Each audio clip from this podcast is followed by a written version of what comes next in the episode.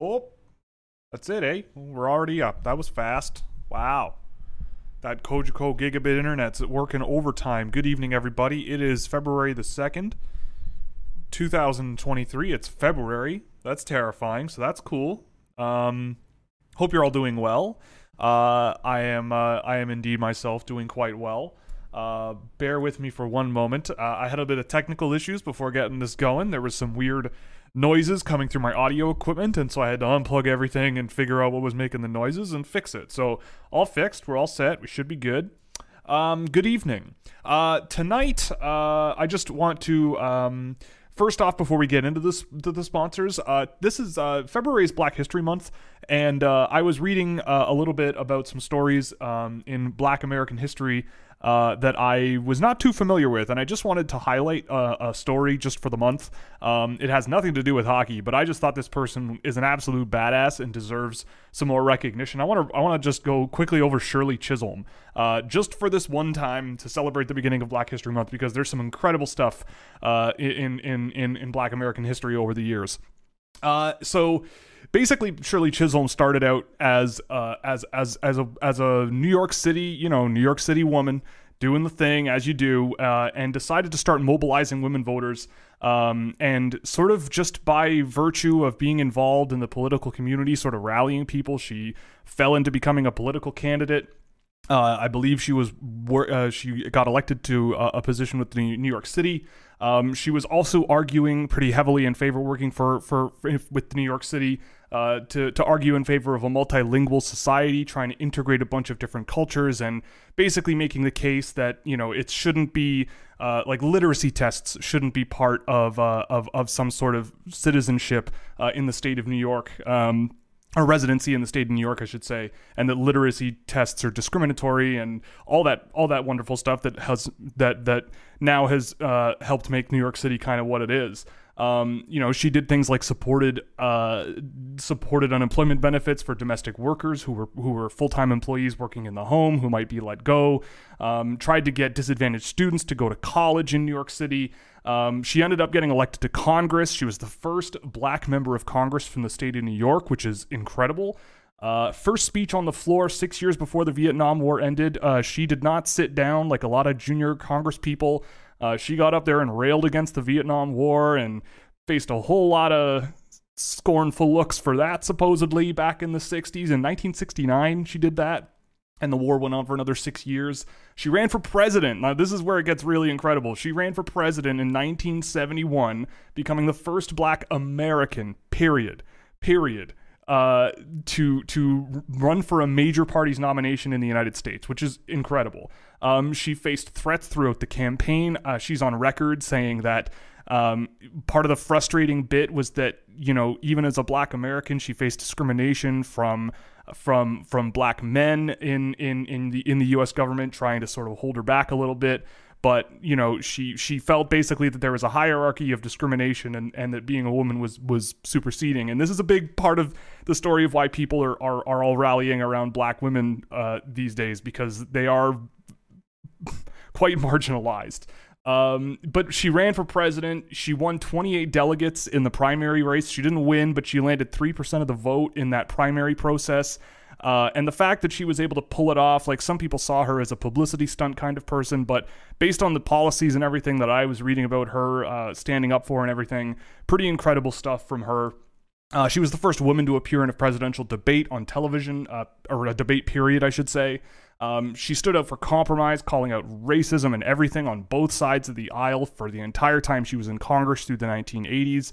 Uh, just a wonderful person who I, I, I think uh, doesn't really get the attention she deserves for being quite the trailblazer in a time when uh, it would have been quite out of place, but a, a, really incredible person. So I just wanted to highlight her uh, before we get into the into the uh, into the into the show tonight. Um, just was something that came that came up uh, while I was riding the train on my commute this week. Um, so, uh, sponsors of the show, thank you very much to McKeen's Hockey for helping me out with the work that I do. Uh, Blue Line Hockey IQ program, uh, really, really fun stuff. Uh, over at Marcus Gustafson, Blue Line Hockey IQ program.com. Uh, I have a guest spot there. There's a whole write up that I've done there um, that you can get. You can get 10% off with the code Scouching And if you scan the QR code above my head or click the link in the description, you'll go you'll be using my affiliate code for Fanatics, where I'll get a kickback on anything you buy in the store. So uh, thank you very much for joining me. This is going to be a fun show. Uh, there's been a lot of work this past week with a lot of really fun players on the list. Just to run through them real quick. Uh, started the week with Luca Cagnoni. He stayed the same on my list. I did a game of Carey Terrance. He moved up a bit on my list. Uh, I did, did a game of Etienne Morin. Uh, he moved up a bit on my list. I did a game of Matvey Michkov. He stayed where he was. Uh, I moved Hoyt Stanley down a little bit. Callum Ritchie moved up a couple of spots. I did a game of Andre Molnar, and he continues to disappoint, which is sad because I love Andre Molnar, but, uh, you know, was not a great game, and I haven't seen a ton of great games of him, especially since coming to Erie. Uh, another game of my boy Timur Mukhanov, and he moved up one more spot on my list. Uh, moved Dylan Rakoyan onto the watch list from the ranking list. I did a game of Austin Roest. He stayed on my watch list. I did a game of Leo Carlsson and Adam Fantilli and Felix Nilsson and Will Smith. They all stayed the same. Uh, and I did games of Dalibor Dvorsky and Alex Ciernik, and they both moved up equally. They moved up four spots. I should also start. Uh, I should also say that this week I did something that I'm not sure other people who do what I do uh, do. I hope that sentence made sense. I don't really know. Um, but basically, what I do once every couple of months is I just torpedo my list. I, I just blow it to smithereens and start over because I, th- I, th- I find that I get really stuck with forget like almost forgetting what I think about players and like for like forgetting and losing track of how much I really appreciate certain players. Like there might be players in the third round that I've had a lot of really good viewings on and and at the time I'll go, yeah, I'll nudge them up a little bit, I'll nudge them up a little bit, but then I'm like thinking about it 3 months later and I'm going, okay, but I I think I might still take this guy over the 10 guys in front of him, but it's because they're locked down in that lower level that they're kind of stuck there. So I don't know if anyone else does this, but but but if you're out there, I don't know. But I torpedoed the whole thing and started from scratch. So the the ranking changes over this week I believe are about 75% from the most recent list, but not a whole lot changed at the top end, I found, um, but quite a lot changed beyond the first round. And I'm sure we'll take a look at that uh, in the near future. Um, what else is going on? Uh, I guess we can get into questions. That's about it. That's all the players I tracked this week. Um, so let's get into some questions. Uh, Rob, hello. Oh, weird. All the all the names are colored on my YouTube monitor page. That's fun. Uh, the Sabres seem to covet prospects that excel at puck protection and possession. They have three second round draft picks. Who do you see as potential second round targets for the Sabres in that mold? Very good question, and I'm very curious to see who the Buffalo Sabres pull out of their hat uh, for this game or for this draft, I should say. Uh, let me just pull up my list so you can feast your eyes on how this has turned out. Um, in the second round, I mean, if you really want to gain guys that are great at possess- possessing the puck and, and, and puck protection, that might be there in the second round. I mean, Tom Willander might be there. He could be a really cool guy to land on the defensive side of the game. If you've got three first, three second round picks, you might be able to snag him a little bit later. Um, I'm looking at a guy like I don't know, maybe Aydar Suniev as a potential guy in the mid to late second round. Um, who else? Uh, I doubt at this point that Gracyn Sawchyn is going to be available in the second round or at least later second round, but maybe. Um, I want to say a guy like Martin Misiak or Charlie Stramel might be up there. I don't know if Stramel will be available in the second round, but he could be a good sort of possession big possession guy to have uh, for for possessing the puck on the perimeter. Um, I mean, there's a lot of players where I also see it as like, well, they could be that if they sort of got their heads on straight, right? Like a little bit smaller on the smaller side, guys like Will Whitelaw might be a nice sort of second round gamble, who I think has really, really good puck possession, and the skill level is kind of how he protects the puck as well. Um, Dalibor Dvorsky, but he's not going to be there in the second round. Uh, could be up there as well. There's a few. Um, yeah, but those are the ones that all come to mind right away that I might focus on. Uh, Callum Ritchie is on a hot streak, and I've seen some EP pros- EP folks say he looks much better lately. Do you agree? The last game I did of Callum Ritchie was the best one I've seen him play all season. Uh, he was, you know, he's he's a guy who when I watch him, I kind of wonder what he's going to be in the NHL outside of like a third line sort of all around center. Like what he was doing in the game I tracked that was different was that he was very uh you know just making the right plays like all the time. There wasn't there wasn't really a situation he found ways out of situations but there wasn't really a situation where he was lost or or didn't really have a plan. His passes were very well placed. Um, you know he i think i think he's trying i think he's not maybe not trying to do so much and i think he's sort of sat back and and sort of gotten into the flow of the game a little better I mean, I, I still don't know if I see a first round pick there. Like, he's in a tier for me that stretches from 18 to 44. And I feel like if you drafted him in the 20s, like, I can absolutely get it. Similar to a guy like Dalibor Dvorsky, where you're like, he just does a lot of the right things a lot of the time. But in terms of like NHL scoring upside, it might be a little more limited. But I would agree. I think Callum Ritchie has has gotten better over the course of the year. The first few games I did of him, he just was very inactive. He was having trouble sort of driving results at five on five in any way. Um, you know, some decent transition numbers for me, but uh, the last game I did, he was much, much more efficient and much, much better uh, just with hitting his passes and, and hitting his targets and making the right decisions at the right times. Like he just seems to be settled in, I guess, is what I would say, is how I would describe it. Um, but he, yeah, I'd say he's been much better. Um, could he end up in my first round at the end of the year? yeah, maybe, sure. Um, he it's it, but like this range for me is extraordinarily close. And there's players with flaws, there's players with fewer flaws, and all kinds of stuff. So he's he's in that mix. Um, and yeah, I I mean I I usually you know you know you know me if I'm not a huge fan of a player. Uh, you know, I'm not a huge fan of a player, and I'll I'll say it. But uh, the fact that I'm coming around and going, okay, yeah, he's been better. And the last game I did was one of the best I've seen of him. Uh, you know, I 100% for sure. I think that's been the case. Uh, any thoughts on Carolina third rounder Alexander Nikishin? His stat line is wild for a 21 year old KHL defenseman. Yeah, he's good. Um, I don't know.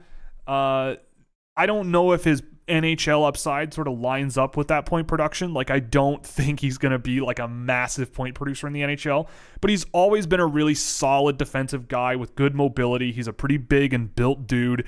Um, I think he's utilizing his shot a lot more this year from what I've seen. Like he's getting, he's just getting the puck a lot more in the offensive zone. Like I remember watching him when he was draft eligible, and he wasn't really crossing the center line that often. Like it seems like St. Petersburg is like utilizing him a little bit more.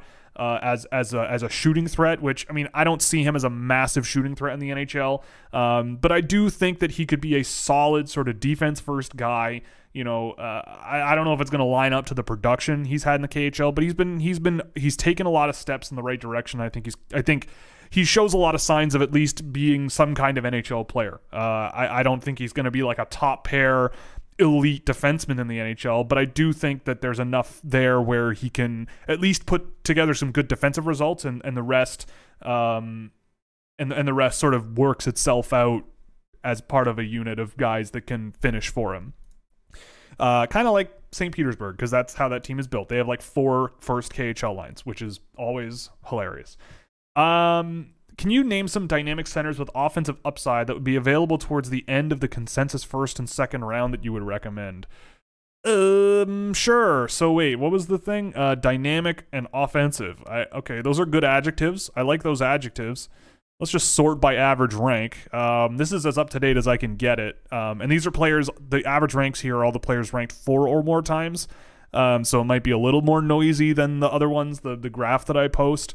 Uh, but yeah, so end of the first round or early second round, um, dynamic centers with offensive upside. Uh, hmm.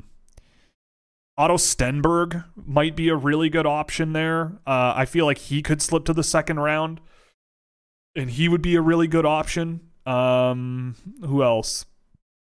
I mean, I like Timur Mukhanov, but he doesn't really play. He hasn't really been playing center this year. Bradley Nadeau could be a good one. Gracyn Sawchyn could be a really good one, but I think he's been playing wing most of the year. Let me double check that. Uh, let me double check, double check. Yeah, he's been playing wing every time I've seen him. Um, I think the same goes for Denver Barkey, um, and he might even be able to. You may be able to get him later. Uh, I, Luca Pinelli's kind of alternated around a little bit, but he might be an option. Um, I mean, I don't know. To keep it simple, I would say, I mean, Will Whitelaw, but I don't know if he's going to project as a center. I'd say Stenberg is an easy one uh, if you wanted sort of a high upside early second round pick. Um, That's probably the one that jumps out the most to me. And who's the other one? Uh, I don't know. I just talked about him. I must have. Now that I'm looking at this, there's not a ton. Oh, Bradley Nadeau was the other one. Those are the prob- probably the ones that I would look at first. Um, odds the Leafs go all out and trade for Timo Meier at the deadline and then flip him at the draft to recoup assets.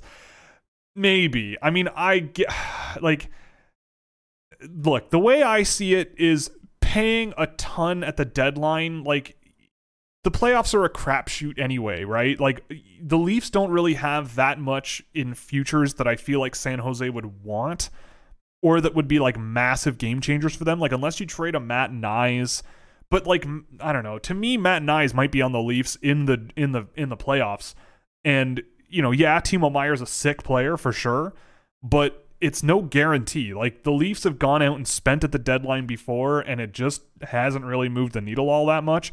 Meier's a little bit of a different story, but man, I don't know. I, I, I also feel like at some point Kyle Dubas is going to go, yeah, I'm not sure I want to pay that price, and someone else is going to just like just go completely over the over the top uh, for Timo Meier, Like flipping him if they do get him and flip him at the draft to recoup assets, then like cool, that's that would be fun. I don't know what the heck they would get, but you know, like it does remove, I think, some leverage from Toronto because they're they're the ones who are like, well, we want to get rid of him now, and teams are like, well, you want to get rid of him now, so why would we pay the kind of price that you paid to get him in the first place and then you end up you know and if the leafs get bounced in the second round then like what was all the work for so i don't know i'm always more of a fan of trusting the guys in the room that you've got especially when your team is already so good like they lost last night whatever but they're still doing really well in terms of the regular season they nearly beat the Tampa Bay Lightning last year without needing to go out and make a big acquisition at the deadline. Um, so yeah, I don't know. It's it's it's interesting to think about what they could do, uh, but I get the feeling that Meier might be a bit of a long shot, especially considering that there might be other teams that might be more willing to pay a lot more just to get their guy uh, and take the risk. Because I don't, Kyle Dubas doesn't strike me as a person who like really takes on more risk than he should. Like I think that Nick Foligno trade was probably about as risky as he gets, and it did not work out. I don't know. I may, but that's just me. Um, if we go to the meme timeline where Montreal picks one and two due to both the Habs and Cats picks winning the lottery, would you consider trading second overall if you were Hughes? No, I wouldn't. Uh, I don't know. Unless, I mean, it depends on the deal, right? Like, what would I trade second overall for? Like, if Edmonton wants to trade me Connor McDavid, I'm trading the second overall pick, right? Like, I really like Adam Fantilli. I think in I would say any draft, I'd say 2020, 2021, 2022 um, probably not 2019, but he would really push Jack Hughes. 2018, mm, him and Dahlin again, I'd say would be neck and neck for me. 2017, I feel like he'd go first overall that year. Like in a lot of years, he's either right there at first overall discussion or second overall. And I just have a hard like I love Adam Fantilli's game. I think that the it's not perfect, but boy, it, it could get real close in a few years. I really, really like what his potential is. And if you could get him and Connor Bedard, uh, that's a, that's tantalizing, especially in a place like Montreal where they where they trend a little trend a little younger. Um, someone mentioned not over Makar. I'm not talking redraft. I'm saying at the time you know, I'm thinking of like who were the top names in 2017, for example. Like Cale Makar was a top, at, at worst, top 10 name going into the draft, but nobody was talking about him at first overall. Um, but anyway, uh, yeah, so I don't know. I mean, it it's hard to say, right? Like if Montreal, like I look at Montreal and say they need more on defense and they could use some solidified something solid in net. I would like if someone came along and and was offering like I don't know, like if Florida came calling and wanted their pick back and it was like Spencer Knight plus plus you know, then maybe I would think about it and just you get you get your goalie, you get whatever, but that's that's really stretching it for me. I would have a hard time saying no to drafting both Connor Bedard and Adam Fantilli this season. Uh, do you have any thoughts on Mattias Havelid's triumphant return? No, I don't because I didn't know he was back. Um, I, I didn't know he was back because uh, I don't pay attention at all. Oh, Somehow I woke up Siri with that. Uh, but he has been uh, well, he's got three points in 13 games. He's been back for quite a while. Then that's that's cool. Um, I have not seen him, so I'll have to go check him out. But I like him. I like I like Mattias Havelid quite a bit. Uh, in a draft like this one, what does a trade deadline deal have to involve to make trading away a first round pick worth it? Also, Chaz Lucius, 15 points in six games. Go Jets, go. um, I mean, it depends on the teams that you're, the team situation that you're in, right? Like, if I'm the Toronto Maple Leafs, for example, or uh, the like, if I'm the Boston Bruins, do they even have a first round pick this year? I feel like they do. I don't know unless they traded it in the Lindholm trade, but I need to check. I'm checking. I'm checking. The Bruins are here. Yeah, so the Bruins have a first round pick and no second. So like, I don't know. You do, like you don't I do I just fundamentally disagree with the idea of trading a first round pick for a rental. Even I, I know even though it like most of the time it, it it works out fine. You get your rental and most late first round picks don't work out anyway. But I don't know. It's it it really it's hard to say, right? Like it depends on who's on the table, right? If if I can get someone that is younger on the younger side, like in their early mid 20s and I've got some term on the other side and the opposing team is just in a rebuild, then sure, I would consider trading first round picks and like using them to land that player or a first round pick, right? Someone with term that isn't insanely expensive that I know has a role on my team that that would stick around for a while.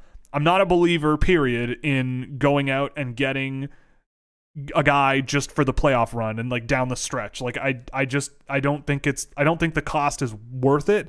But if you're fundamentally making a change to your team and the only time you can really do that trade is around the trade deadline, then absolutely I would I would I would go for it. But I, I just saw someone comment Luke Schenn might get Vancouver a late first. Like, I'm never giving a late first round pick up for Luke Schenn. I'm just not. You know, like I, I look at this year's draft, like Dmitry Simashev might be available in the late first this year. I'm not like though there are players in this year's draft that I seriously would absolutely think could be huge impact players, at least offensively. Maybe not Simashev potentially, but you know, there's going to be good players that slip to the end of the first round. Like, I don't know. It, it's it's really tough. I know there's a, there's there's like the hot the NHL fan in me that goes, yeah, but late first round picks usually don't work out. But if you play your cards right and you do your homework, you can use late first round picks on like really good swings, and you can turn those really good swings into assets down the road anyway. So it's it's tough. But yeah, I, I, uh, for a guy like Luke Schenn, I'm not doing it. But like for Timo Meier, if I've got the cap space and like he wants an extension with my team and like I can keep him for a while, potentially, but also if you extend Timo Meier, like it's going to be one of those situations where you get a few good years out of him, but the dollar figure is going to be really high and the backstretch might not be great. I don't know. It, I'm thinking on the fly here. It's a lot. It really depends on the player and it really depends on the situation your team is in and like how bad your needs are, I would say.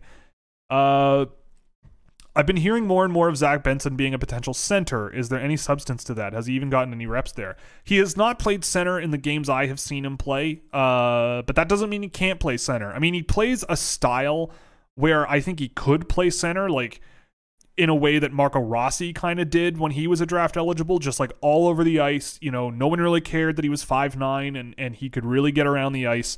But I don't know. I mean, I feel like you could try it, but I don't know. I really love Zach Benson's play along the boards. I love how he's able to get off the boards.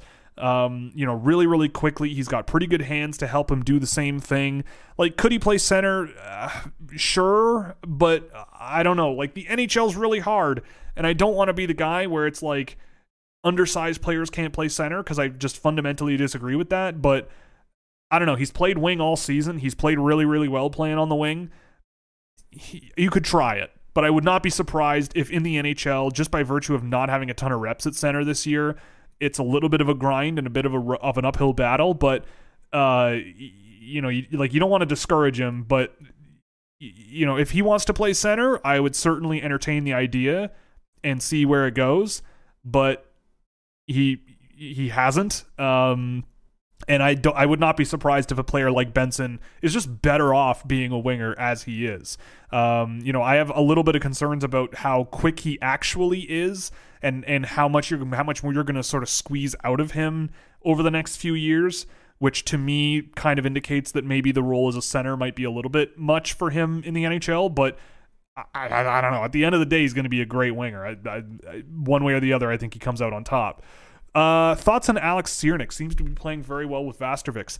Yes, he is. I tracked a game today of him. Um, he was great. Uh, not perfect, you know, not not the best. I mean, it's it's fascinating. Sometimes when I'm doing my tracking work, I will go, I will go through uh like little pockets of my list and compare the guys in those pockets. So especially ones that can be directly comparable, right? So like I have Alex Ciernik ranked ahead of Dalibor Dvorsky, and I've had that all season. And I have my reasons for that. And I watch Ciernik at the junior level this year, and I've been kind of disappointed, right? But I again, Mikhail Holm and I, good friend of the show, Mikhail Holm, he and I talk a lot, and he's he's based in Sweden, in case you don't know and he and I talk a lot. And one thing that he and I talk a lot about is the idea that once a player plays at the men's level in Sweden and goes back to junior, their GOS, their GOS meter, like give a crap meter, is decrease it decreases. Like it just kind of goes down and they kind of just sort of float around and and they know that they're capable of playing at a higher level because they've done it and it just kind of slows things down. But then they go back to the men's level and it's like lights out right? Otto stenberg has been in my view like great in the shl over the last little while with some flashes of really tremendous play that i just have not seen at the junior level this year and I think the same is the case for Alex Ciernik because every single time I've seen him in the Hockey Allsvenskan, he's been great. Um, he's fast, he's intense, he he challenges guys really really well. He's skilled, he's got a great shot. Like there's a lot to really really like about Alex Ciernik. Again, he's not perfect. He can kind of like he's at his best when he sort of just settles into the play you know, plays a little less selfishly. Not that he plays selfish, but when he tries to take on too much, it's a it it, it doesn't work. Another thing he does is is he's got like Brad Lambert syndrome, where it's like he's fast and goes all game, but once he gets the puck, it sometimes he just like doesn't know what to do with it. Right? There was one play in the game I watched. It was today, where he uh where he stopped up. He entered the offensive zone with control got to about the top of the face-off circle, stopped up, slowed down a little, took a survey, and threaded a pass across the offensive zone, waited for a gap, and hit the defenseman, and had a shot assist there. I need to see, like, I personally want to see more of that, like, I that kind of thing, because he can drop a shoulder, pull the puck wide, and drive to the front of the net, and, and try to shovel a puck in front of the net, or take a scoring chance himself. He can do that, but like sometimes you, you have to be able to also stop up and start a cycle or get an offensive chance in a different way, like diversify things rather than just go, go, go, go, go. And so with guys like him and Lambert and Fabian Lysell, like they all kind of have these echoes of that of that issue. But I've loved him. I, I think Ciernik is, you know, if you get him in the second round, I think you're thrilled. And like I said, I mean, I go through my list and, and go through little pockets of guys and one of the guys that, you know, he's inextricably linked to is Dalibor Dvorsky. And I did a game of his this morning on my way to work, and I did Ciernik on the way home. And it was blatantly obvious to me why I have one in Ciernik ahead of of of Dalibor Dvorsky. Now they're close in in in terms of they're in the same tier. I think Dvorsky is like six spots behind. But for me, I see way more potential to drive results in a hockey game consistently at both ends out of Ciernik than I do out of Dvorsky. Like I really like Dvorsky's mind for the game, like his ability to sort of see his options, you know, curl pucks and change angles and find line mates and everything. But his feet to me are a problem. I think I just they really really limit him like in a lot of ways in transition, you know, in in the offensive zone. He can't really even challenge guys one on one. Like he has to dish the puck off to someone else. Um, I like his defensive mind. He's able to cover guys uh, on on defensive cycles really well and sticks to guys really really well. But I just look at that and go, well, yeah, I see Dvorsky as maybe a guy who you put on the wing on a power play, and he's your third line center who doesn't really drive a whole lot of offense at five on five, but definitely drives, you know, definitely can play on the power play and suppresses results defensively at at the center position. Whereas Ciernik, he's a winger, so that's a little bit of a different equation, but he's a guy who chips in defensively, drives play up the ice with possession. He puts guys on their heels. He's got a lot a lot of skill. He can really challenge guys one on one. You know, he drives to the net, something that I just have not seen out of Dalibor Dvorsky at all this season.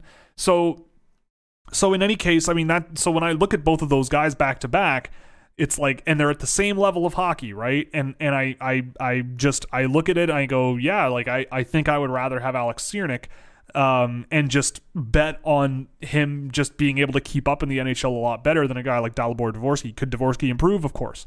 Um, but I love Alex Ciernik, I guess, is the answer to your question. I, I think he's been great.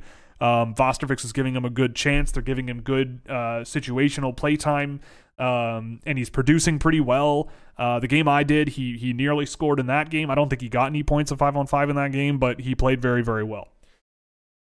Uh, thoughts on McKeen's top 32? I was definitely surprised to see Bjarnason as the highest rated goalie and Dragicevic at 16 as the second best defenseman. Yeah, so uh, I mean, I I'm not technically a scout with McKeen's. I they give they bounce the list off of me and Sam McGilligan just for like tweaking purposes. And I mean, in my view, like I don't know, there's a lot that I don't agree with personally, but that's okay. Um, the best way for me to sort of do what I needed to do this year for this list was just give a list of guys of that I think definitely should just be bumped up quite a bit, like just the the the lowest guys that I think should be higher. Um, and they did that, which is fine. Um, would I have Car- uh, Bjarnason, uh, you know, in the top twenty?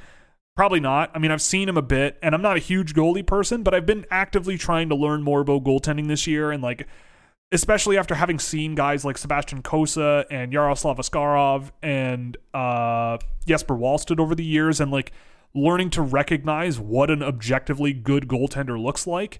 Um, and I, I look at that and go, uh, well, yeah, like, do I see the same kind of things out of Carson Bjarnason?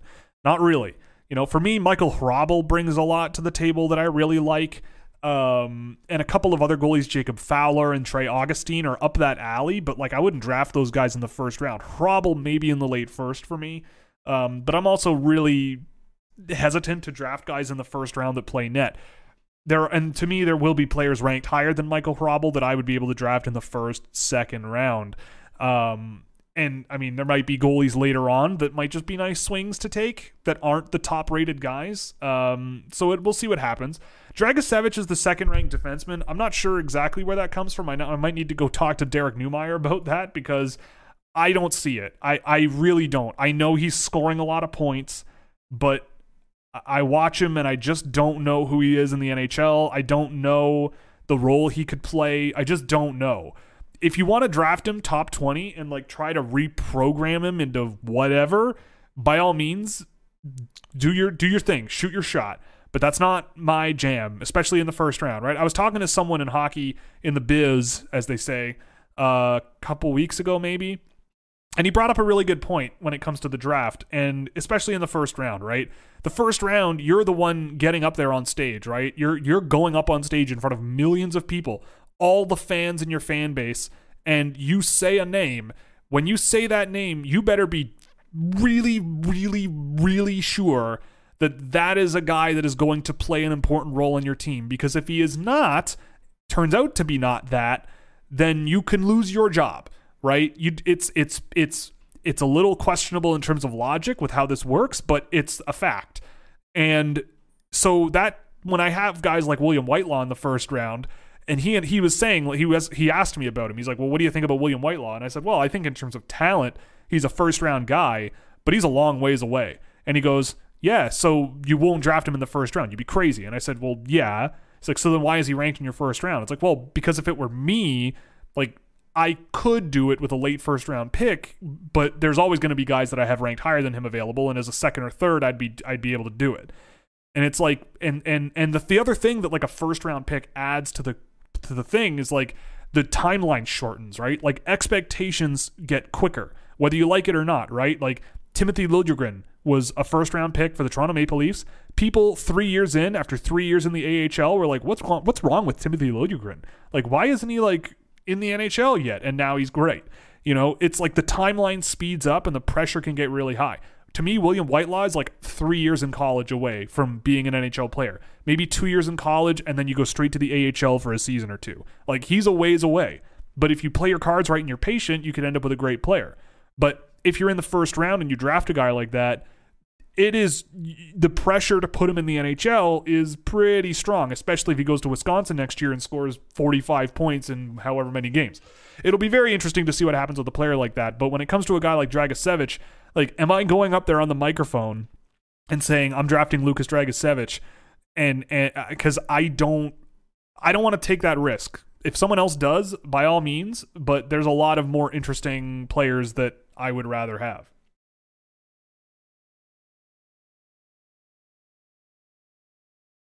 Oh, wow, that tastes not great. Uh, okay, this is uh, this is a Pure Life mango, peach, and pineapple sparkling water from I believe Walmart. I believe it's a Walmart brand. It's not great. Um, where were we? Thoughts on goalie Denis Utenkov, Unreal Stats, who looks like he has the blueprints for an NHL goalie. I saw this question come in before the show. I had never heard of him, and I've never seen him play. But you're right, a 939 save percentage is quite good. Um, but I did some number pulling from Instat, and he, of all of the goaltenders I have Instat data on, he has the fourth easiest workload out of anybody uh, when it comes to dangerous shot attempts and high and medium danger. And I believe this is the third easiest uh, in high danger attempts. So he is facing a lot of shots from really far out. Uh, so if he didn't have a high save percentage, it would be problematic. And his high danger save percentage is very bad. When you include medium danger, it gets more average, I would say. Like an 850 from that range at 5 on 5 is about average. Um, so yeah, I don't know. With especially since he's six one, like I don't know. I hate to be like goalies can't be small, but the equation there just isn't quite right for me. Um, if we're talking about goaltenders that are kind of off the board that might be interesting, uh, you know, maybe a Yegor Zavragin, but I watched him and I wasn't really sold on what I was seeing there. Or was I thinking about the other guy that plays with him? Yeah, that was Yevgeny Volokhin. Uh, Zvragin might be an interesting late round guy. Um, you know, uh, who else? Alessio Brun is a guy that I actually kind of liked in the very, very brief games that I watched him. He's playing in Switzerland. Samuel Urban, I think, is an interesting option um, for maybe a late round pick. But yeah, I don't know. Wasn't super. The, the numbers for that player, what's his name? Uh, whatever his name is. What's his face? For uh, Cheka, whatever. Uh, my God. Now I'm just looking for his name. Um, why can't I find it? Where did he go? Oh, Denis Utenkov. Uh, yeah. If that's if if that's the kind of stuff he's putting up, it's he's kind of to me middle of the pack. Um, do do do. Uh, I'm exhausted. Tell me a bedtime story about Logan Stankoven being amazing in your best Sir David Attenborough impression. Uh, oof. Um, I'm sorry. I hope that between the time you wrote that question and now, you've fallen asleep. Because I'm not sure I can do a David Attenborough impression. I don't know. I might have to. I might have to like workshop it with my partner because she usually has a good ear for good and bad impressions. Um, so maybe rain check that. I hope you sleep okay. Uh, I mean, this show on its own doesn't put you to sleep. Like, really? People say I have a good radio voice. I mean, maybe that's true, but this this must put you to this must put most people to sleep. I would think. Uh, how do you think Misiak and Urban will do in the USHL? Good, I hope. I mean, I think Misiak's gonna be just fine in the USHL. It'll be the first time he's playing against junior competition consistently since two seasons ago, which to me matters. Um, he's a big, heavy, fast guy with a lot of skill. I hope he gets some more freedom to to play with the puck a little more and, and try out that skill that he's got because he does have it. Um, and Urban, it's you know, Urban's a we'll see guy, like right. He's on my he's on uh he's on my list uh, as a watch list guy because it's like I don't want to forget he exists and he was kind of neat in the game that I watched of him or two games I watched of him, whatever it was. And like I don't know, he's facing an insane workload and like playing pretty well. against men in the Slovakian second division. So like, let's see how it goes. Um, so I don't know. He's a we'll see guy, but it would be fun if he was good. Uh, but Misiak, I think, should be just fine. Um, Darren Dreger has recently said that the Habs aren't willing to trade Josh Anderson. Oh God, unless the return is spectacular. How many blood sacrifices do I need to fix this unholy curse? I'm not sure what you mean by the second part, but be over the years, people have really learned to be very wary of the kinds of things that Darren Dreger goes public with, uh, especially around here in Toronto. Um, keep in mind, Kent Hughes is a player agent or former player agent, I should say, and Darren Dreger was clearly carrying water for um, what's his name, Mitch Marner's agent, the whole time they were negotiating that contract in public, which was an awful time to be a in in Toronto. Um, so I get the feeling that that's someone that might be even Kent Hughes himself or someone in his circle going to Darren Dreger and being like, "We don't want to trade Josh Anderson. Just just so you know, we don't want to trade him." But if someone really wants them, we'll take. We'll, we'll think about it, you know. But you gotta, you know, bring the gabagool, you know. And um, I don't know. I just look at Josh Anderson and and go like, real like I just it doesn't pass the smell test, right? Like if I'm the Montreal Canadiens and knowing how I've interacted with Habs fans over the year and what I've heard from them, like Josh Anderson is a good player, I guess, but like that doesn't pass the smell test. So to me, something smells a little funky. Um, and we'll see what happens. Because if I'm Montreal, I'm not. I don't know. Like Anderson's a good player, but like I don't. What are you keeping him for, right? Like I don't know. We'll see what happens. Uh, what do you think? Uh, what do you think of Quinton Page? So that was a name I saw come in before the stream, and I Googled him, and apparently I've looked at his player profile. I think I remember this guy uh, for Peterborough. Um, he's a real small, zippy boy, like a lot of skill and goes real fast, but doesn't really do much with it. Like he only has two points this season in 26 games. I haven't seen a ton of him, but I do remember looking him up because he was kind of fun. Um, so it might be worth taking another look at him. Uh, I imagine he's playing quite limited minutes. Uh, doesn't say on Elite Prospects, but that's okay. Um, but he might be one of those guys that just sort of caught my eye, and I Googled him. Um, but yeah, I, I'm pretty sure he was a small, really zippy, really skilled guy, and I'll uh, I'll take another look at him uh, whenever I get the chance. Brian Stewart, arguably the worst scouting patron on the planet. I'm joking. I, I love Brian. But if you sign up for the Patreon, uh, you can you too can get uh, insulted by me live on camera for an audience of 50 people live. Um, anything legit behind Nick Lardis's post trade surge production? Yeah, I love Nick Lardis. I I'm really pleasantly surprised that Nick Lardis is uh, off to the start that he's with uh, with the Bulldogs. I want to say. Um, yeah, with the Bulldogs, like 16 points in 10 games. Nick Lardis is really fun. I mean, I will need to track a game of him with with Hamilton to see what's kind of changed. With Peterborough, I mean, I'm going to pull up his data because I don't want to get it wrong.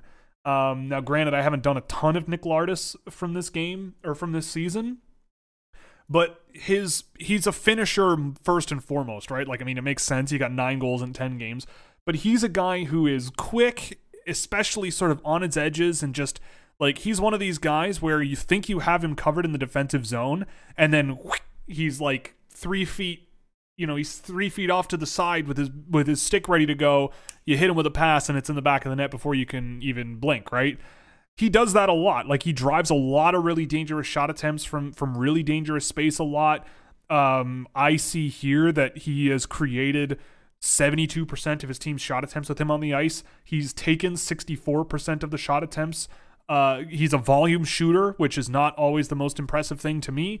But if you want like a mid round pick to be used on a guy who can finish, I mean, I feel like Nick Lardis will be there. He's not the biggest guy, he's not the strongest guy, but you leave him uncovered in the offensive zone and he'll find space and he will put it in the net. Like he is a very, very good shooter.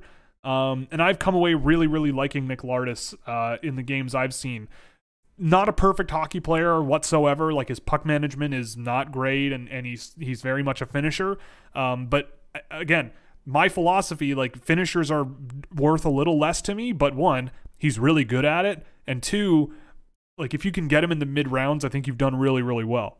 So yeah, I'm a, I'm a fan of Nick Lardis, and I I I'll have to track a game of him with with Hamilton. That's probably a good thing for me to write down so I don't forget. Uh, let me just do that because I keep a list of names that I really should go back and check out again. So I will do that. Nick Lardis. Okay, but I like him. He's fun. Um, Gracyn Sawchyn's got to be a first rounder. Dynamic skill, good producer, good involvement on a stacked team. Yeah, I have him in the first round now. Again, when I obliterated my list and rebuilt it from scratch, um, he he ended up in my first round, and especially after the top prospects game, like you don't want to judge a player too much off of one game, but he went into that game and I had been seeing him over the course of the season and I was like, hey, he's not perfect, but he does a lot of things really well. You know, he's he's more than skilled enough to make it work and blah blah blah blah.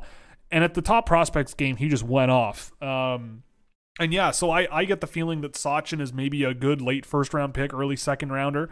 You know, if you if you draft a guy like Leo Carlsson or something in the early first round and Gracyn Sawchyn's your second guy at like 36 or 37 or something, or I guess it wouldn't be that late. It might be like 34 or 35. It's a pretty decent pickup. And I, I really like Grayson Sachin. I've grown to like him a lot more over the course of the season. I think he's gotten a lot better uh, over the course of the year as well, just in terms of feeling comfortable with his own game and, and really sort of picking his spots really well to use skill and use some speed and, and drop a shoulder and get around guys. Like he does a lot of things well. Um, so yeah, I, I like Sawchyn and, and he's in my first round now. Pretty he's at 25. I don't know if that's a little too high, but 25, sure. Um Moore versus Leonard. I go with Oliver Moore. Uh, I, I think Oliver Moore has a ton of, of upside. I think he's one of the more fun sort of offensive rush guys. He's really skilled in terms of using his skill well and, and he does that really well just pulling pucks around guys making new lanes and and connecting on offensive plays. He's probably i would say the best analytics player that i've tracked this year that isn't named connor bedard. Let me pull that up to make sure but he is right up there. Um that doesn't make sense that can't be right. That doesn't look right to me, but maybe I'm wrong. I'll have to double check that.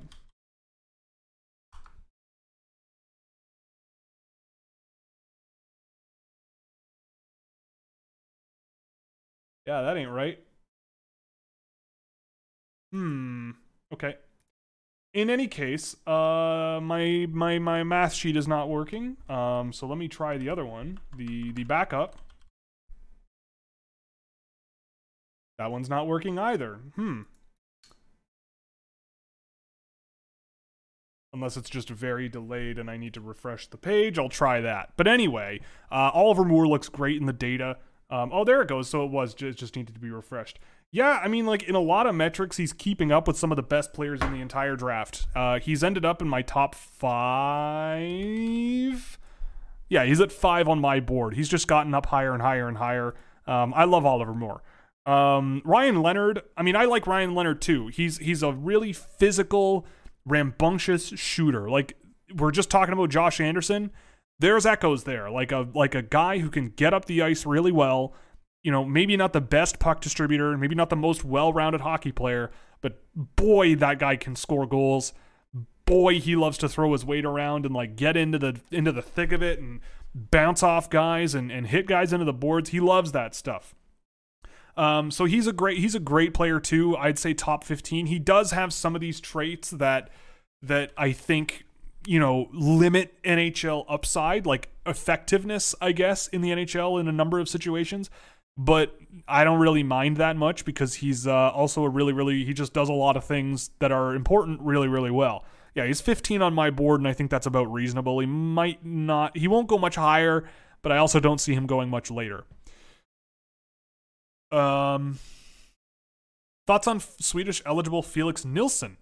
Love him. I love Felix. Um, I tracked a game of his in the SHL. I've done two games of his in the SHL the game that I just did, he barely touched the puck because his team barely touched the puck. I wouldn't I wouldn't lay it at his feet at all. Um, I thought I thought he played pretty well in that game overall when he did touch the puck, which was again not very often. Um, but at the J20 level, he's just remarkable. He's he's a really high and high intensity, hardworking guy, um, drives a lot of results uh, at both ends of the ice. You know, really, really involved, going both directions, especially offensively. Um, making really, really smart plays and just being a guy that you love to watch. I really like Felix Nilsson. I had no idea who he was before this season. Um, but he's been a pleasant surprise this year. He doesn't waste his scoring chances. He does a lot of things really, really well. Um, and uh, you know, seeing him in the SHL has been a nice, pleasant surprise, even if he might be a little bit limited with a few different things uh, in terms of his foot speed and, and true level of skill. But you can work on those things, then I think he's got a good sort of foundation to work with. Uh, ooh, the first the first Vancouver Canucks uh, Bo Horvat trade question of the night. I'm sure there's more. Did the Canucks did did did Canucks win the trade? Uh, did the Canucks win the trade? Um, I don't think anybody won the trade.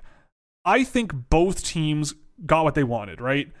The Islanders, Bo Horvat to the Islanders, like when you really think about it, makes so much sense. They've got Anders Lee and Brock Nelson, like guys, big dudes who can score and and and they're just rough and tumble dudes, you know? They just they just they play that Lou Lamoriello style, right? And that's that's good. And I think Bo Horvat makes a lot of sense.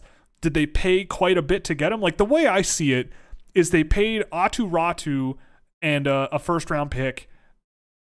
Con, well, whatever, like with the conditions, but they paid that to upgrade from Anthony Beauvillier, who always struck me as a bit of a strange New York Islander led by Lou Lamoriello, to Bo Horvat. Now, how much of an upgrade is that? I'd say it's a pretty decent upgrade. You know, I mean, Bo Horvat's having a heck of a season, but even setting that aside, I like Bo Horvat as a player. And I get it. Like, would I have traded Aatu Räty and a first round pick? Probably not. I probably would have rather kept Räty, but again, like I I get the like the, the New York never ever count out the New York Islanders, right? Like year over year, they've kind of squeaked into the playoffs and then gone really deep, right? You go on a hot goalie run for the down down stretch of the year. You got a guy like Bo Horvat, and maybe he hits 50 goals this year. Uh, I maybe maybe, and and you squeak your way into the playoffs, and then who cares what happened in the regular season? You're starting over. They shut things down and win a bunch of games 2 1. You never know what can happen, right? And then Lou Lamoriello looks like a friggin' genius making this trade because who cares about Aatu Räty and a first round pick and Anthony Beauvillier? Because rings, baby. Um, so I think I don't. I think it's too early to tell. Personally, I, you know, if it was a rental deal, I think if if if Bo Horvat walks in July, then yeah, I think they paid unless they win a Stanley Cup, they paid way too much, right? But it still remains to be seen. I guess what I'm saying is it's too early to tell. For it's too early to tell for for you know who won the trade because again, Aatu Räty is not a perfect player he's a flawed player. There's a reason he slipped in the draft. He slipped way too far, but there's a there are reasons he slipped, and he hasn't been like incredible in the AHL. He's been a very good scorer, and there's a lot that there's a lot to like, and I feel like you put him with the right players, and he could be a good NHL player. Um, but I, I don't know. I'm not gonna like he was ranked in the middle of the first round for me in the, the year he was drafted, and like I'm not gonna sit here and, and tell you that like he's the first overall caliber player everyone thought he was when he was 15. Um, but clearly things have been going pretty well for him so far. Uh, in terms of scoring goals and, and putting the puck in the net, and that's a good thing. So it's good for the Canucks to get that. I think the Canucks got good stuff out of the deal, and I think the Islanders like shoot your shot, man. Like I would have sat that one out, but like you know maybe I just don't have just don't have the uh, what do you what do you, whatever you want to call it. Maybe I don't have the the the the the right attitude about it. I don't know. Um, but but that yeah, good for Lou. I mean, this is what Lou Lamoriello does. He's going for it, right? Uh, just win, baby. Besides Bedard, who's the most electric prospect in this draft? Probably Adam Fantilli. Uh, I'd say Fantilli or Moore. Um, the game I did of Matvey Michkov was excellent. Uh, it was the best game I've ever seen Matvey Michkov play. Um, going to Sochi has done wonders for him, in my view. Just he seems like a player who's being coached and coached decently well.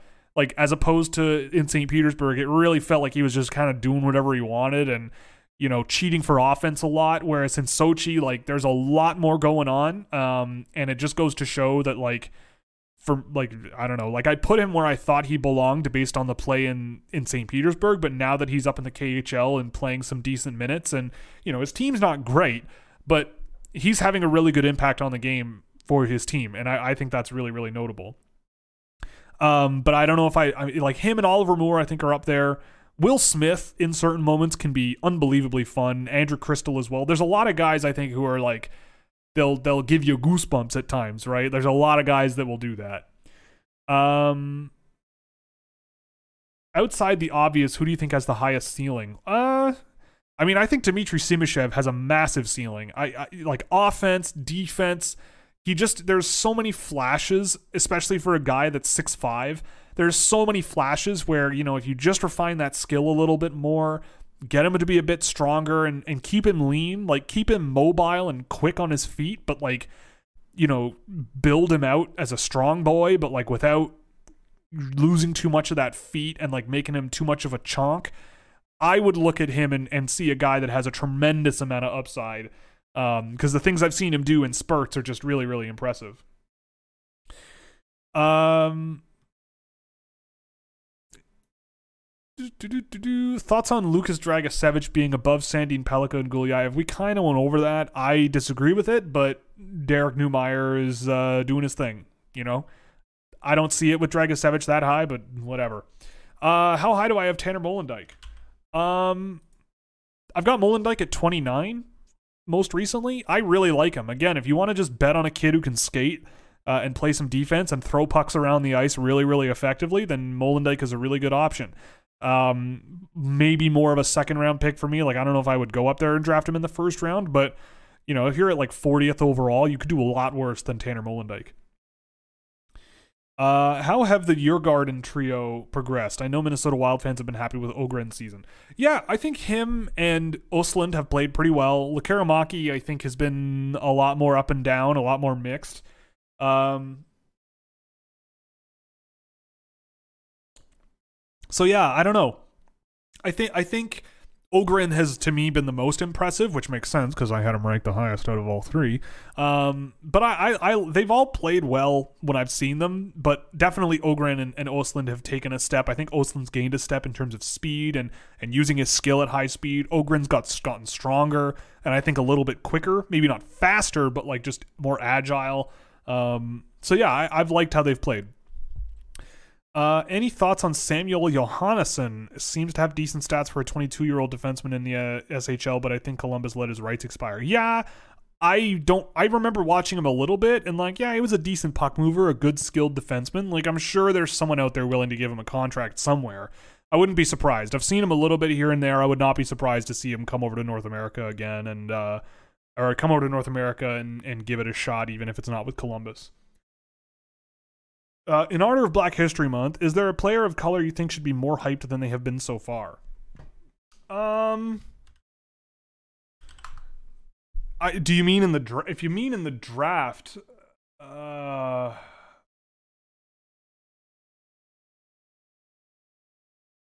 I mean, I get the feel like like uh, Zayde Wisdom's brother Zachariah. I feel like should be drafted maybe late. Like he's a really fun player to watch really aggressive like his brother and like goes to the net and, and has a really good shot. Um, he's been fun with Cedar Rapids. Maybe not my most favorite Cedar Rapids guy, but like if you want a bottom six, you know, uh, really just intense player who can score, I think that there could be a, a good a good player there. Um, I might be mistaken, but I believe Matthew Soto with Kingston is a player of color. I could be wrong, so I apologize if I'm wrong. Um, but I believe he is and I love Matthew Soto's game. Like he is fun. I mean, I think there are limitations in his game that really limit off on like the up, upside of his pick, but if you get him in the middle rounds and you know you bet bet long term that he, you know, for me, it's just about working on his skating mechanics and just getting stronger. You know, he's a guy. Uh, he's a guy who, um, you know, I think brings a ton of skill and just a ton of just attack, attack, attack. You know, really dynamic player. He can make a play. He's a great shooter. It's just I look at him and I go, yeah, like he's one of these guys that moves his feet a lot and doesn't really go very quickly. Um so yeah, I don't know. I, I get the feeling that he is an interesting one uh, for that particular question. Uh, I think someone mentioned that he is Hispanic.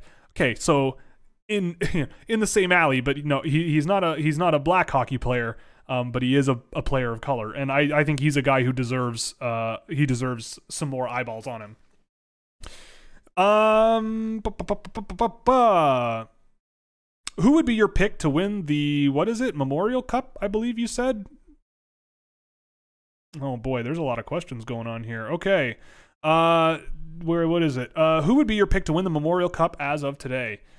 Mm, it's a good question. The Regina Pats. no, I'm kidding. Um, who is even on CHL top teams 2023? Have they even released a, a released one yet? Oh, I mean Seattle is the easy answer. Um, I go Seattle, and if I want a dark horse, maybe Kamloops. Who's hosting the Memorial Cup this year anyway? Uh, it is in Kamloops. Okay, so the Kamloops qualifies anyway. So yeah, I'd say Kamloops or Seattle. That would be those would be the teams that I would go for. I love the Kamloops Blazers uh, a ton. Um, thoughts on Niko Huuhtanen being the best under twenty Liiga scorer this season? Well, I mean, the boy could always shoot, and he's always been big. Uh, I like Niko Huuhtanen. I'm glad he got drafted.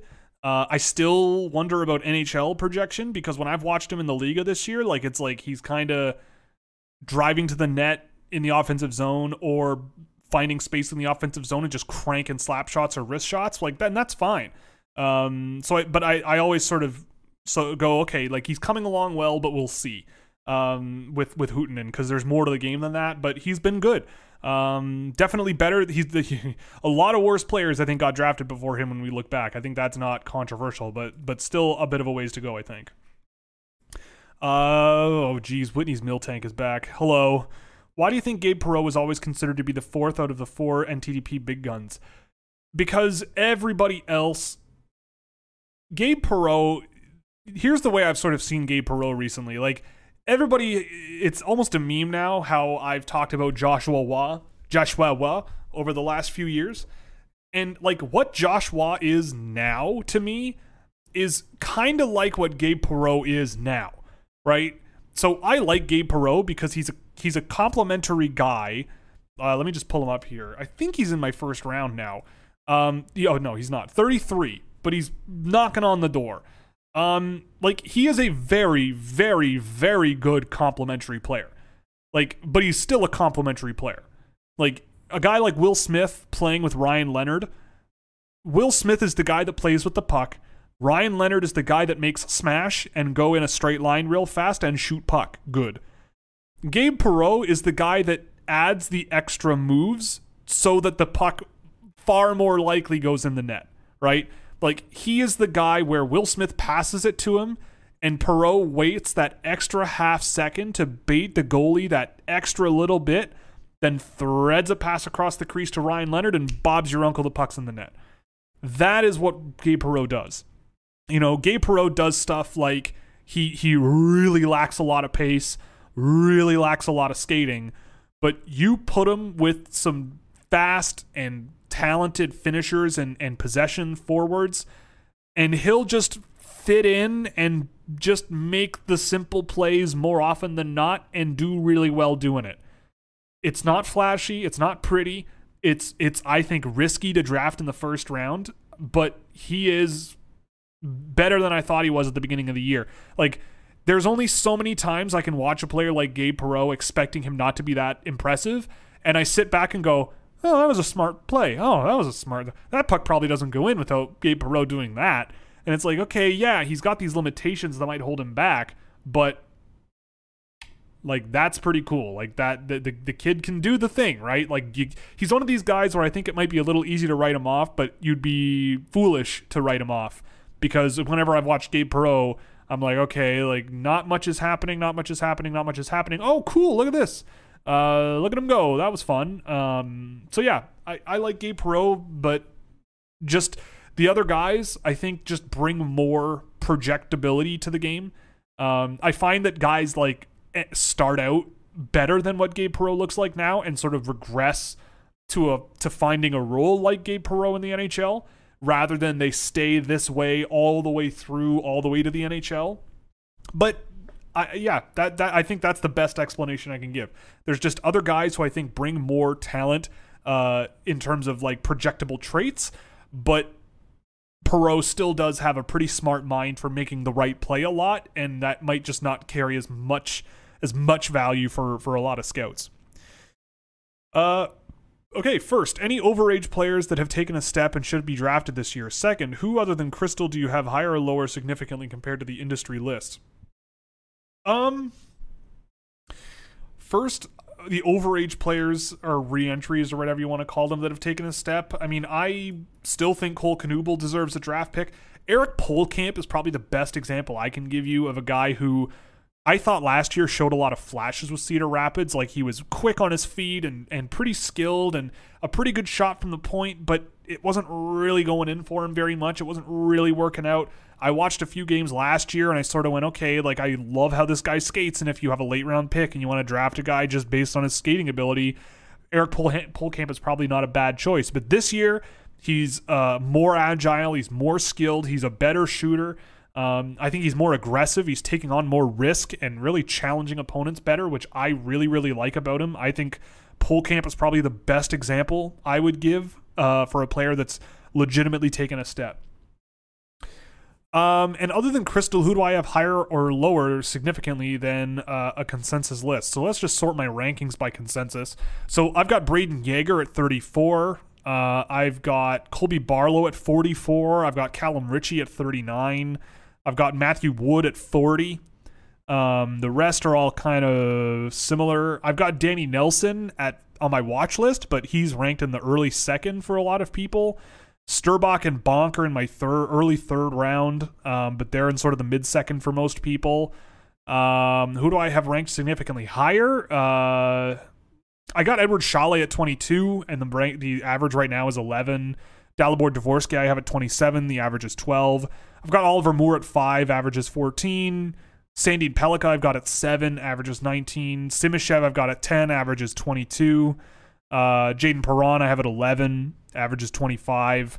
Uh, let's see what else we've got. I mean, I've got Oscar Fisker Molgaard at 24, and there's not enough people ranking him to have him as an average. Same for Martin Misiak. I have him at 26.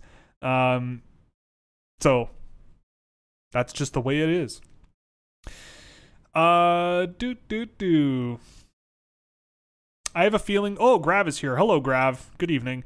I have a feeling Barlow goes top eight this year, and we're just all to have to deal with it. Yeah, I mean, look, Colby Barlow certainly has. He's not a bad, he's not a bad hockey player. Like you know, Colby Barlow just to me checks a lot of boxes that I think teams trip over themselves with. I look at I look at him at five on five, and I still struggle to see a guy who can consistently drive results offensively and defensively. Um, really great shooter though. Like what Colby Barlow does really well is he has a great sense of puck protection with his body and he has a quick couple of steps so that he can just gain a bit of space and he has a great release that he can score with. But again, I I just I no matter what happens with any player, any player who goes out there and scores a lot of goals and has not that many assists, to me that is an analytical red flag. Like the number of guys where that just has not worked out in the NHL is far greater than the number that have worked out. The ones that come off the top of my head are like Anthony Mantha, but like I'm thinking Matt Puempel, uh, who else are one of some of these guys? They are they definitely exist. I mean, I could go and fetch them all, but uh, definitely a thing. Um, but yeah, uh, but but but I mean, look, if Barlow goes top eight, I wouldn't do it. Would I draft Colby Barlow in the late first round? Sure. Like I could see him being a third line guy that you put on on the power play and and and and he can score some points for you there and you keep him in sheltered minutes, then sure. I could see that. Yeah, Julien Gauthier, someone mentioned that as well. He was another one. Um, but yeah, I mean, look, if Colby Barlow goes 8, I'm happy to draft someone else at 9. Um, what were your thoughts on Dach in his draft year? I loved Kirby Dach in his draft year. He was a guy where he went through, he was like insanely hot to start the year and then went ice cold for like a third of the season and then went hot again for the end of the year. I really liked Kirby Dach. He was a guy who I felt didn't look like he was putting in as much as he could, because he kind of didn't need to. Just like the skill was really, really high end and just knew what to do a lot of the time. A little bit of a me first player, I felt, but I wasn't surprised to see him go third overall, and I was thrilled. I really, really like Kirby Dach and still do. Uh, well, I liked him and still do. Uh, and at the time of the draft, I think I had him at three or four. I don't remember. I'd have to go and look, but it was pretty high. Uh, is there a prospect that comes to mind that you liked a lot but thought that the NHL teams never gave them a good chance? Mm, probably. I mean, right now that player is Zach Jones to me with the Rangers. It blows my mind that Ben Harpur is playing with the Rangers and got a contract extension while Zach Jones is just to- like torching the AHL right now. I was watching a bit of him earlier, just just destroying uh, on the def- on defense there, and so that's a player that comes to mind right away. Uh, who else? Um, I'd have to think about that. That's a good question, but the first one that comes to mind is one that's happening right now, and I think that that would be Zach Jones. Uh, Danton Danielson. Hello, Jayden Perron. Do you think he engages his, body enough in tight areas? battles to retrieve, protecting the puck, etc. In my viewings, that's a weakness. Am I just watching the wrong games? No, I think you're right. Um, I think he's a much better transition defender rather than like a cycle and board defender. But like, I don't know, is that really your expectation of him? Right? Like the things that he, he he's not a physical player, and I don't think he ever will be. He's much more of a stick checker. You know, I I do think Jayden Perron has flaws that could significantly limit his ability to play in the NHL as well as he's playing in the USHL. But I do think that there's a lot enough enough to like that he just really figures it out, even if he's not the most physical guy. I think protecting the puck, he does that pretty well. But I do agree that in tight spaces, if he doesn't find a passing option, he really struggles to escape that pressure uh, with his own feet. I think he's he's he's a quick guy, but he's not necessarily like agile and adaptive, but he's very, very good at threading passes through guys and all that stuff. I don't know. There's a lot to like uh, about about Jayden Perron, but um, those things that you highlighted, you're not crazy. I guess is what I'm saying. That those th- those things are are are a bit of a weakness, but it's about weighing them properly when there are a lot of benefits in his game.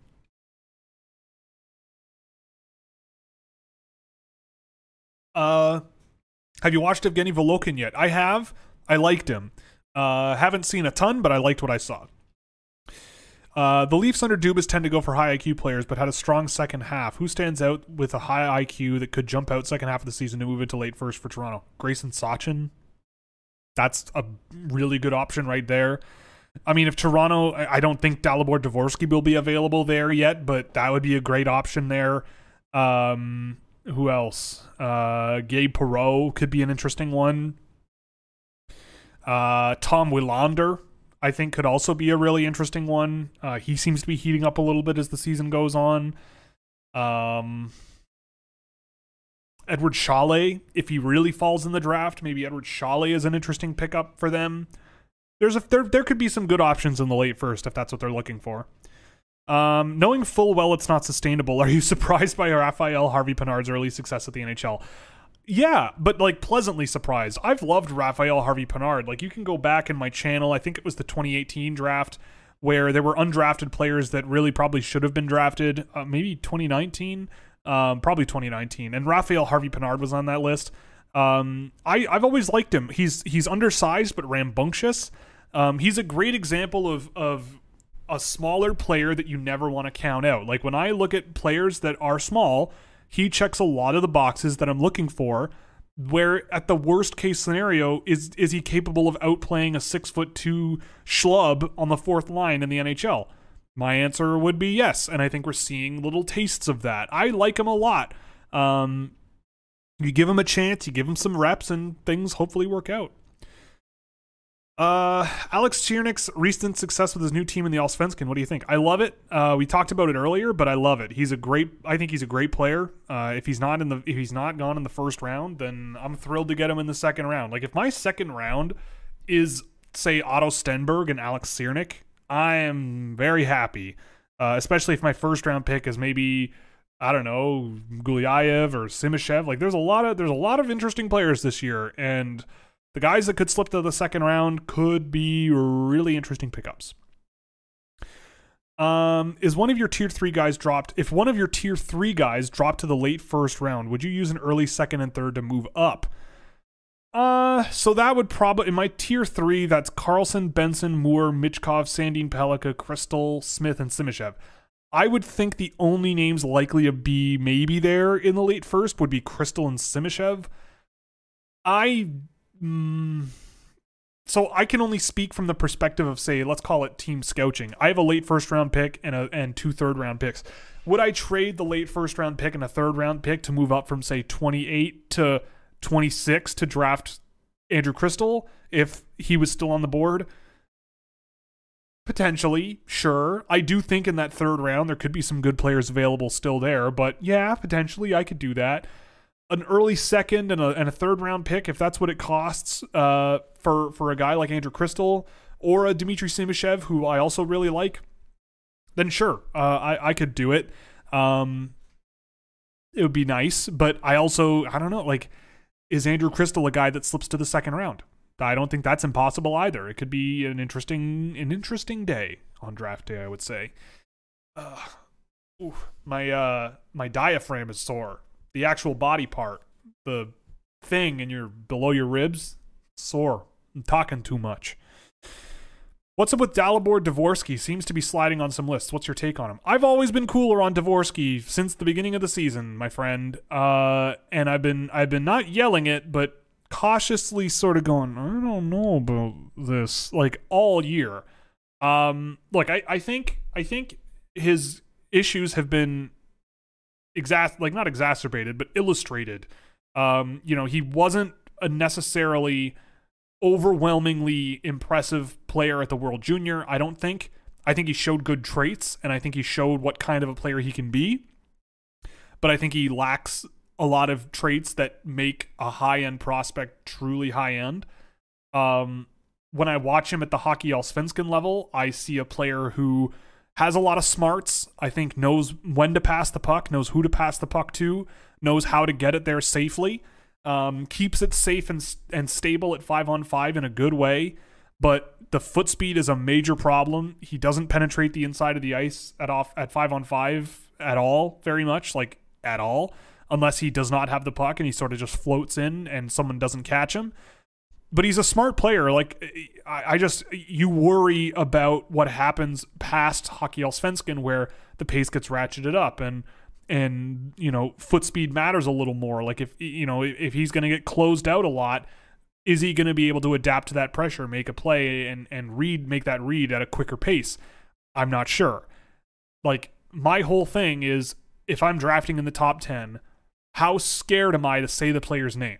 And if my team is like Dvorsky, Dvorsky, Dvorsky, Dvorsky, and I'm me sitting there, I am a little bit scared to draft him in the first 10 picks of the draft. Is he a first round pick? Yeah, I think so. Like, I think you could get a good third line possession center that can play on your power play to shoot the puck, and that could be a decent role for him in the NHL. Beyond that, you could make the development argument, sure, for sure. But like whenever I've seen him really go full flight up the ice, try to carry it end to end, the skill level kind of doesn't it isn't there. So to me, you're hoping that not only does his pace increase and the level of speed he can generate increase, but the skill increases as well, and he can tether those two things together to push guys more on their heels and drive into the inside a little bit more, or at least get a little deeper into the offensive zone to make a play. Because I've seen him a lot of times cross that offensive blue line, lob it on net, rim it around the corner and, and hand it over to the goalie or something like that. Uh, and that's just not, to me, that's just not generating a ton of offense for him. And I think that's indicative indicative in his in his point production. I mean, he he is not scaling with guys like Elias Pettersson in terms of scoring at that level at this age, right? Like he's just not. Um, he's in line with more like a Jakob Olofsson or a I'm trying to think of other hockey fencing guys that have been drafted that aren't scoring a point a game. Um, it's you know it's not a bad league, but I think it is very clearly showing what is what his weaknesses are. Someone else asked later uh, why I bumped him up, and it sounds like I'm more negative on him, but honestly, it I bumped him up because the game I just watched of him today was really good. Like it, he he isn't, you know, again, like you have to appreciate him for what he is. And I don't think he's going to be a huge point producer, but I do think he's going to play in the NHL. Really smart puck manager, you know, knows how to do the right thing at the right time. Um, you know, gets the puck to its destination well enough outside the offensive zone, especially. Um, really good defensive instincts as well. There's a lot to like. Um, there's a lot to like. Uh, do you know what happened to Michael Fisher? I can't find any information on Google about an injury, and most results are for the Nashville player. I have no idea. I don't have any info on that. Did Anaheim fail taking Gaucher, Warren, and Luneau last year when none of them have extremely high ceilings while leaving Kulich, Howard, Casey, Hutson, Goyette on the board? I mean, I don't know about fail, but they bunted the picks. Like, they bunted. Like, Nathan Gaucher is fine. I feel like he's going to play in the NHL, like maybe in a depth role, third line, whatever. Noah Warren, I I thought drafting Noah Warren that high was a little bit crazy. Tristan Luneau, I mean, he's better this year, but I never really saw like a great defenseman last year. Um, would I, if I am Anaheim, would I rather have guys like who you mentioned? Probably. Um, but I get the feeling that they're going to just put those guys in the lineup no matter what happens. And they might, the two defensemen you mentioned, they might be able to tread water defensively and Nathan Gaucher, like he can play an NHL role. It, there is jobs that there are jobs for guys like Nathan Gaucher. It's not glamorous, but it, it could happen, you know. And there, it depends on what you consider a successful draft pick, right? Like if you want just a hockey guy who can hit and skate, Gaucher can be that guy, right? Is that necessarily what I chase in the first round of the NHL draft? Not really, but you got to pick and you get to keep your job because coaches are going to play a guy like Nathan Gaucher every single night uh, if if he's if he's at all capable of keeping up in the NHL, which I think he could be. Uh, Moore versus Nazar. Uh, I like Moore more, but they're similar. Like there are sim- there are echoes there of a similar player, but I, I like Moore a little bit better. I think the skill level is a little better. He's able to transition the puck a little better than Nazar. Nazar. Um, I, I like I like Moore a lot. what do you think about Gracyn Sawchyn? He's great. Uh, we've talked about him a bunch already. Did you see that when Hoyt Stanley was drafted in the WHL in 2020, he was listed at 5'7"? Uh, he's this year's Owen Pickering. That's true. Uh, uh, Hoyt Stanley is with the Victoria Grizzlies, and he is uh, six foot two now. I wouldn't be surprised if he was a bit bigger. Uh, he's a lanky boy, and he plays like he's five nine. Like he's a skilled guy, but I again with Hoyt Stanley, like he's on my short list for like a late round pick. Uh, I haven't heard much said about him, but I like him a lot. I don't know exactly where I have him ranked. I forgot. Um, I think I mean if if he's a player who is still just growing into his body, I wouldn't be surprised. Um, because he can be a little bit awkward at times, but I mean he's ranked in my third round, and if you can get him in that range, third, fourth, fifth round, I think you've done really well. Uh, ceiling and floor for Matt Wood. Uh, middle six offensive winger who can throw his weight around for a ceiling, maybe. And floor, decent AHL scorer. Like, I feel like Matt Wood, if he doesn't develop as well as people hope, I don't know if he's going to play, but I like Matt Wood. Oh, excuse me. I like Matt Wood okay. He's fine. Um, but I just don't see like he scored a ton of points in the BCHL, but I feel like he did that because he's just big and protects the puck pretty well and shoots pretty well. I don't know. I I I struggle with Matt Wood still. Best stay-at-home defenseman and where should we be ta- where should he be taken? Uh I mean on paper, I would say Tom Willander cuz that's just kind of how he plays. But I'd kind of want him to take a little more risk and play a little more offensively, but as he is now, he kind of stays at home and chills and and and does his thing. Um, I think in terms of projection, I might throw David Reinbacher in there just because I think his defensive game is what's going to be more important in the NHL. But he can shoot the puck really well. Like a lot of his production this year comes from shooting the puck. It goes on net. Something happens. Bob's your uncle. He gets a point, right? And I feel like that's fine but to me, that doesn't necessarily mean he's like an offensive defenseman, right? He's very much a pass first guy in the games I've done. coming out of the defensive end, entering the offensive zone. He's passing the puck more often than not. Um, I would say uh, Reinbacher could be up there. I mean, Simashev might be up there too. I feel like he ha- he's he, but but I I when I hear shutdown defenseman, I hear like that's what he does. Whereas when I look at Simashev, I go, yeah, this guy could not only be a good shutdown defenseman, but he also has offensive tools. He could score points. Like this guy, I saw this guy do a spinorama and you know step up from the blue line, do a spinorama and cut right to the middle of the net and and try to get one in from in tight. You don't see many six foot five defensemen even bother trying that, let alone pulling it off. Uh, and I want to see more of that. So I think there's more. I think there's more with Simashev to go. But in terms of pure defense, as they are now, I feel like Willander is probably up there. But I might push him in a, a more aggressive situation. I'd say a sleeper for that is also Jakub Dvorak uh, in Czech Republic. Um, I've liked I've liked him quite a bit. Um, but again, and I, I mean, again, he's like Willander, where I'm sitting there going, yeah, but I feel like I would like to see you push things a little more in, in the in the offensive direction. Uh, who on your watch list would you consider to be the closest to making your final list? Uh, Danny Nelson and Etienne Morin, probably. If not them, I, you know, Brady Cleveland, maybe Caleb Parker, something like that. If that makes sense. Also, someone mentioned Ty Mueller last week, and I watched him. I like him. He ended up on the watch list. I like him a lot. He was fun to watch. Where do you project Musty in the NHL? I think his ceiling is a top six Swiss Army knife. I mean, I, I would say middle six for for Quentin Musty. Like he does a lot of things really well. Um, you know, he skates okay, but he makes plays well, intelligently. He gets to the net well. Um, there's a lot of things that I think he does pretty well. Um, just to, you know, the last game I watched of him was a couple nights ago, and it was just a banger of a game. Um, he was great, you know, funneling pucks inside, taking good scoring chances. Like, I'm not surprised he's scoring more than he was. He might be the most impressive player, most improved player, I should say, over the course of the year. Um, but yeah, I mean, I, I think I think that he's an interesting one um, for Musty. I, I I I don't know about like a first line guy, but maybe like a really good third line guy or a good sort of second line auxiliary offensive guy that can throw his weight around and play a bit physical, but also move the puck pretty well and get to the net and do all those fun things.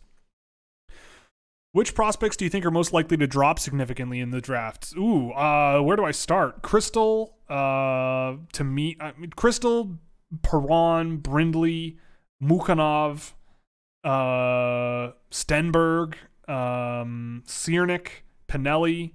These are all guys that I have ranked high that I think will be available much later. Uh, Fisker Molgaard is another one. Uh, Misiak, I think, as well. But again, if we want to talk about floors and projectability, I think Misiak is right there. And if you can see that in a player, I feel like a late first round pick is reasonable.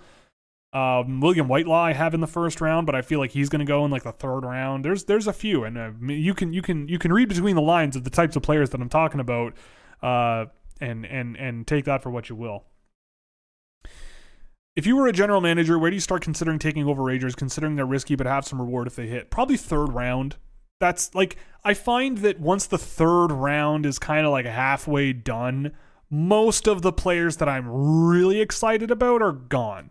So at, at that point, it's like, all right, well, let's start thinking. Like, if I don't know about like an Eric Pohlkamp that early, most reentry guys, I feel like I would have a really hard time drafting them that early, uh, at least this year.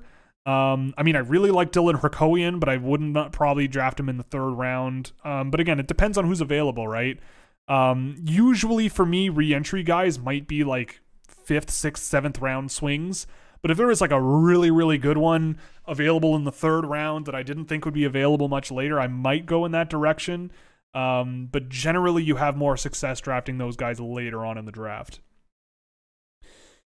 Uh, mm, mm, mm, oh, did I lose my spot?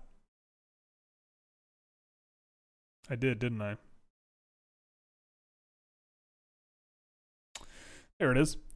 Uh, any concerns about Will Smith's pace of play? Yeah, I would say so. I mean, it's not great, but I'm not super. I, I, look, the way I see Will Smith is pretty clear. I would say if I'm drafting him, I go, yeah, I don't think you're going to be a winger in the NHL. I don't think you're going to be a center in the NHL, but you could be a hell of a winger. You know, like if you alleviate if you alleviate the necessity for him to play a ton of defense and you give him some freedom to like cheat a little for offense, I think you could have a heck of a scorer in the NHL and that's what's keeping him really high on my list. Right? Like the skill level and the creativity and the shot, like it's great. But he doesn't I don't think I'd rely on him as a guy through which play flows up the middle of the ice. But I would I would see it I would frame it almost as a benefit to him, right? It's like let's just do what you do best, man. Like you are an offensive guy, so play freaking offense and that and just have fun. Go out there, use your skill, use your brain, do what it is you do and score points. And I don't think that's necessarily a bad thing. And I think he would be really, really good at it. Um, so yeah, on one hand, it is a concern insofar as like if you want him to be like an elite all around hockey player, that's kind of what holds him back. But if but but you can work around I think you can work around it based on the other things he's got. And if you kind of alleviate him of of some responsibility in certain ways uh, with his role in the NHL. Thoughts on Whitelaw and Barkey, two of my favorite players in the draft. I like them both. Um, they're small, but they're really, really skilled, high paced guys. Um, I thought Barkey played really, really well at the top prospects game. I rewatched most of it uh, the other night. Um, Whitelaw, I think, is one of the most frustrating players in the draft, but I really like him. I want him to be a thing really bad. Um, but I think he's still kind of adjusting to the USHL style of play and he doesn't really do the whole like like with Shattuck, he could kind of do whatever he wanted because he had other guys on on his team that could also just do whatever they wanted, and like Macklin Celebrini and uh, Cole Eiserman. And I think that that kind of has changed, and I think he's kind of a little bit a little bit lost, but in terms of the talent and the potential, it's enormous. Um, Barkey, I think, plays a much more selfless game, uh, a lot more intense at both ends. Um, but you know, like he's he's. I find that he kind of struggles to to evade pressure and, and get into the offensive zone with control and set up consistently. But boy, he is certainly a lot of fun to watch. Um, if you had to make a top 10 of the 2022 and 2023 draft, how would it look? Uh, Bedard, Fantilli, uh, Cooley, Carlsson, mm, Shane Wright, mm, Benson. Who else? Uh, Slavkovsky?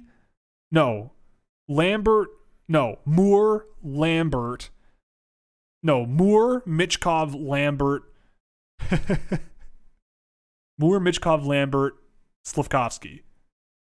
Let's do that. So Bedard, Fantilli, uh, Cooley, Carlsson, Wright, Benson, Moore, Michkov, what? I feel like I missed one.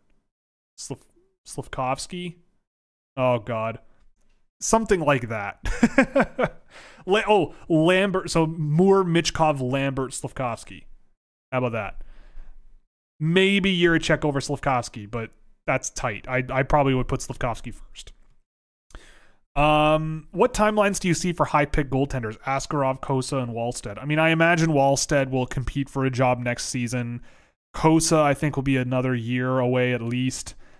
Askarov, probably another year. Maybe he. Cha- I mean, I imagine he challenges for a job next year, but like, I never am a fan of promoting a young goaltender just to be a backup for a potential Vezina winner, right? Like, you may as well you may as well either trade Askarov if you're going to keep Saros indefinitely, or keep him in the AHL for another year and and keep and like maybe you 1A 1B him with Saros if he's really good next year but I mean, it gives you the luxury of not having to rush him rush him because he's Russian.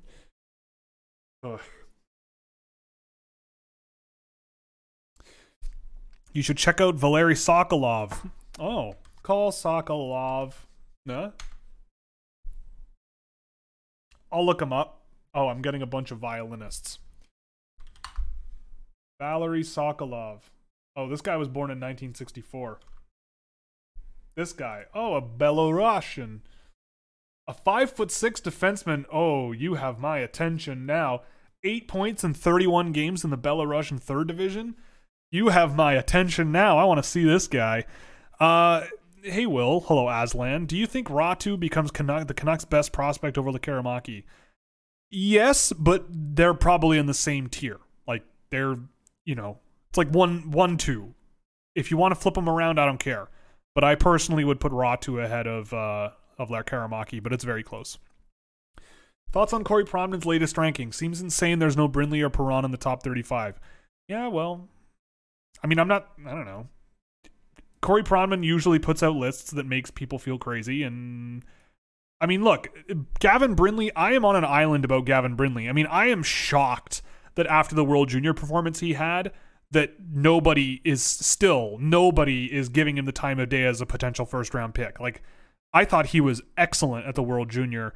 And Jayden Perron, like, yeah, he's got flaws, I think. I think he's got problems, but he's still a very talented offensive player. But he's small and lacks a lot of sort of high end, like really, truly high end skating ability. And I feel like that automatically downgrades him for a lot of people.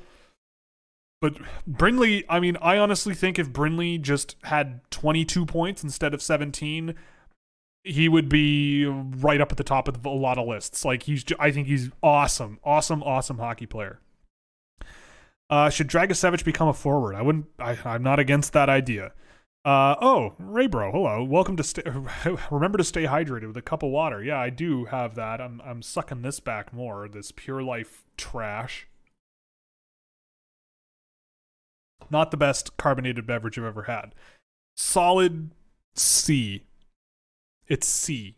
Like if I was in jail and they served that, I'd be like, "Oh, this is pretty luxurious." You know? Like this is pretty decent. But I don't want it on the outside. I don't I don't want we have a whole case of it, but I don't want it. But I'm going to drink it anyway. I don't want to, but I'm going to drink it cuz it's there and I can't help myself.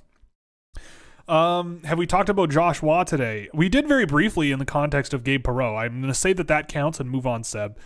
What's with Brayden Yager? He seems very inconsistent. He's either very good or invisible or turns it over like crazy. Uh, well, it depends on what you mean by very good. Because when I see Brayden Yager, I see a player who, when you say inconsistent, I say, well, there's certain things in the game that he does very well, but that list is relatively short at the for in terms of a top, top, top, top NHL prospect. But there are things that he does very well. I, I, I, the data I have on him is extraordinarily mixed, pretty much across the board. Um, I don't know. It's uh, but it's it's time where I circle back on Yager again. It's been a while, so I should probably do that soon. Um, and I will. But yeah, not ideal. Like again, am I going up in the top ten drafting Brayden Yager? Probably not. I I feel like that would be a lot of risk, and you're hoping for a lot of things to get better. I just have not seen it. Hey, Will, how would you rate Musty in the think category? Well, I can probably just tell you because I think I have him rated already. Um, Musty. Oh, I don't. Um, it hasn't been that long since I watched him, but I would probably give him like a, I don't know, 2B, something like that ish. Maybe a 1D, something in that range. Uh, thoughts on Denton Mateychuk's development? Honestly, I have not seen much of Mateychuk this year at all, so I can't give you a good answer on that. Do you think Adam Fantilli wins the Hobey Baker? I hope so. It'd be a lot of fun. He's been excellent, and the last game I did of him was excellent. Like the game I did of him this week was just like I did again with Dvorsky and Ciernik. I did on the same day. I did a game of Carlsson and then Fantilli. Never going to convince me that Leo Carlsson should go before Adam Fantilli. You're never going to do it. I'm sorry, but it's not going to happen. Um, Fantilli played fantastic. Carlsson was much more quiet. Um, but Fantilli, he rocks. He's quick. He's skilled. He can shoot the crap out of a hockey puck. He can be physical. He's simplifying things when he needs to a little bit more from the last couple times I've seen him. Early in the year, he was trying to do too much on his own.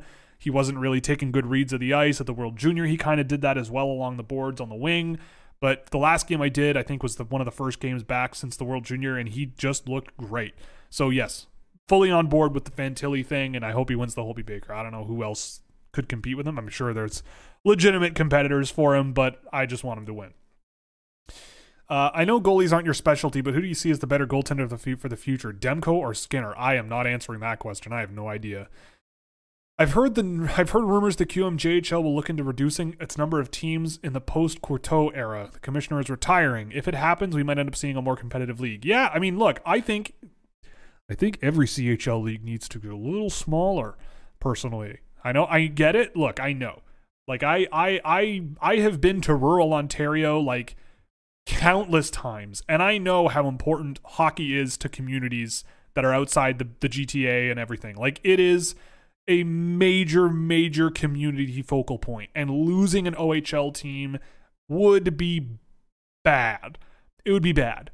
But for the good of the game, I get the feeling that if Canada wants to stay competitive, they either need to institute some sort of national team program for the best of the best players in this country, whisk them off to some Hockey Canada development facility, and they tour around Canada doing playing OHL, CHL teams. And then they after they turn 18, there's some draft, they go to their CHL teams and off they go.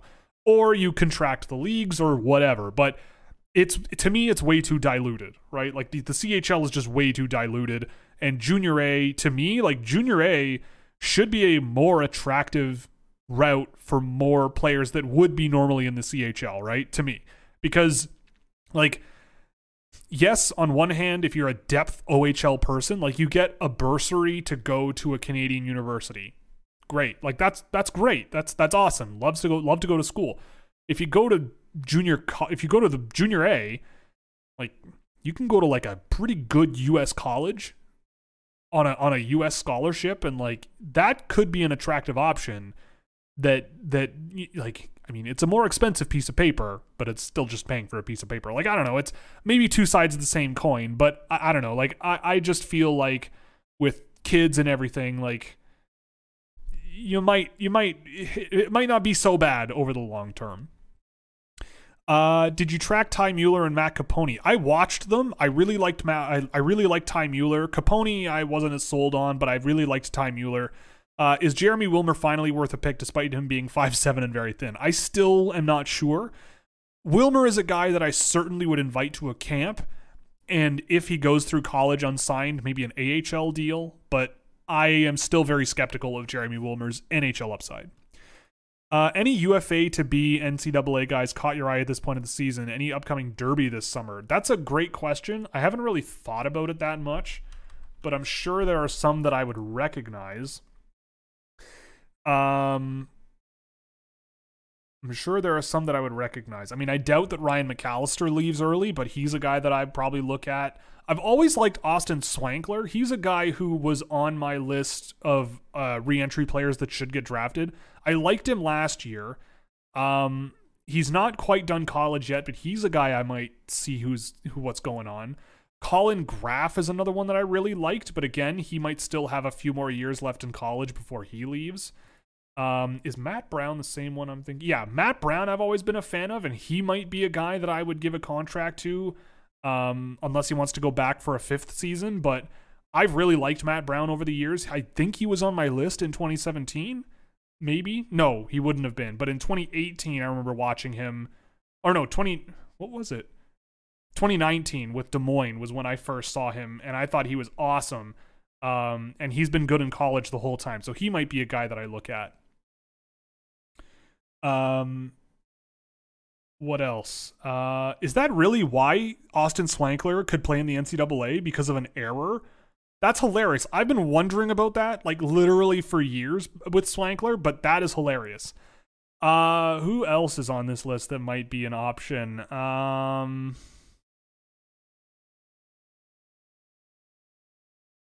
I mean, those are the names I think that come to mind, and I don't want to sit here scrolling through this list for an hour. So, we'll say those guys just to follow up Swankler, Brown, and Graf. And I would see what they want to do. McAllister as well. Maybe he wants to leave early. I doubt it. It's his freshman year. He might want to stick around.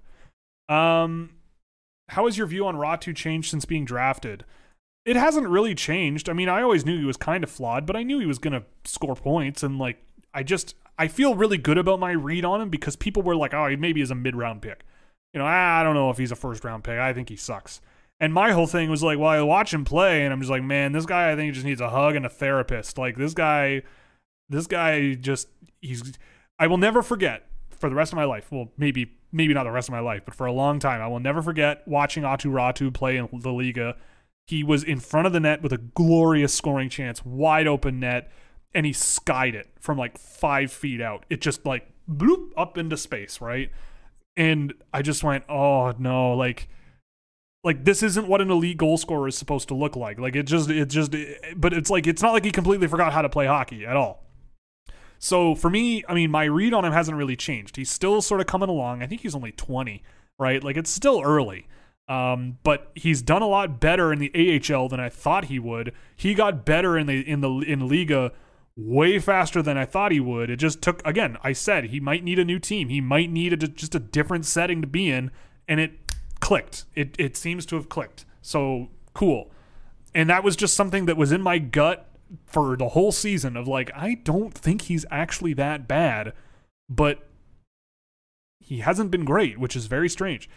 Do you think Nathan Villeneuve will be drafted next year? Yeah, well, I think so for sure. I, I like Nathan Villeneuve, especially now in in Sudbury. Like they've changed their coach. I think he's gotten better over the course of the year. I watched a bit of him last year uh, for the OHL draft, and I wasn't over the moon about him. But uh, and then there was talk of him maybe being the top pick last year. Oh no, not the top pick, but one of them that wasn't named. Um, one of them, one of them that wasn't named uh, Michael Misa. But yeah, I think he'll get drafted next year for sure. Strathman or McCarthy? Strathman every day, baby. Let it ride. Cowboy hockey. Who are some prospects you could see moving at the deadline? Perhaps disposable names for serious cup contenders. Ooh, I don't know, but I don't know. I can't give you a good answer on that right now. What did you think of Barkey from the Knights? I love I love Denver Barkey. I've seen I've liked him for two years. Uh, I hope for the best for him. I thought he played really well at the top, top prospects game. Skilled, fun to watch, creative. Um, not perfect, but does a lot of fun stuff really well. Oh, this is the question of the night. Best generation of Pokemon games. I'll be disappointed if you don't say three. Uh, two. Gold and silver. Uh, gold and silver uh, are the best. Uh, I don't care what anyone says. I really, again, this might also be me in the minority. I really enjoyed Legends. Uh, I really enjoyed it. Um, it's nothing like other Pokemon games, but I like that. I mean, it's a game where when I'm on a flight and I just pull out my Nintendo Switch and I boot up Arceus, like hours just evaporate, you know?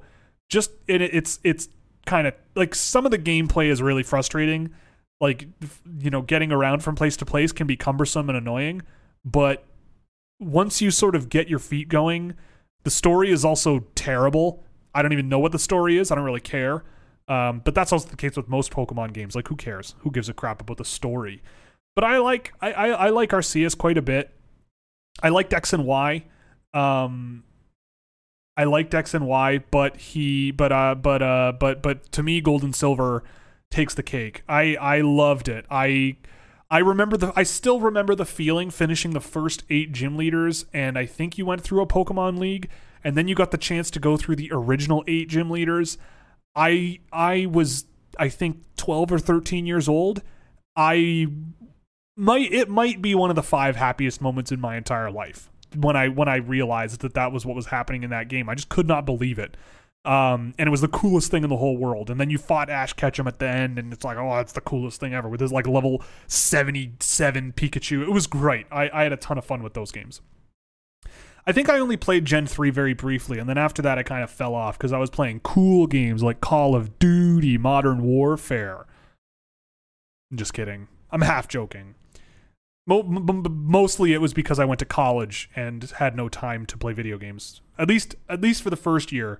Second year I fell off the wagon and uh and got an Xbox and that was it.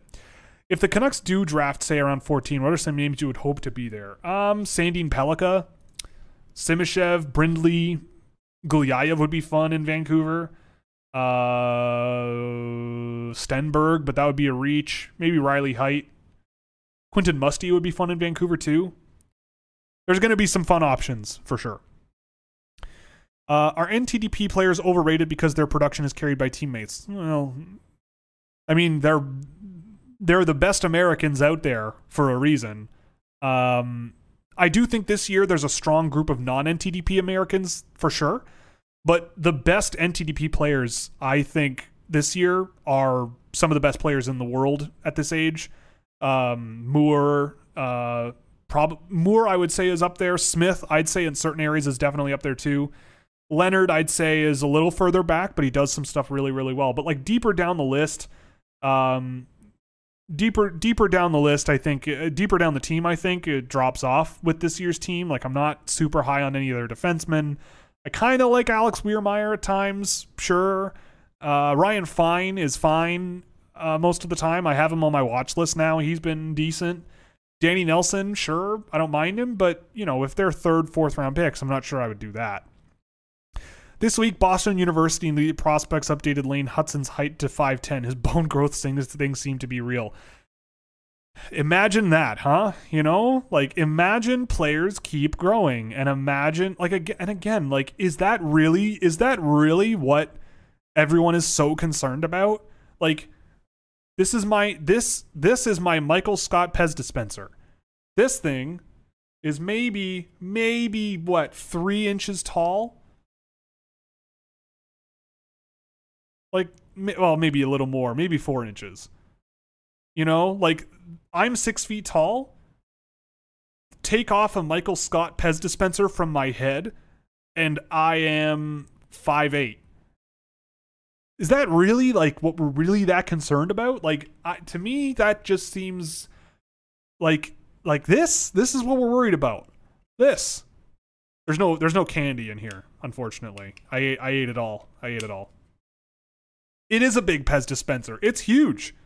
It's it's really big. But Michael Scott, he's he's a big big man. No, Steve Carell is short. I don't know. Whatever. You get my point.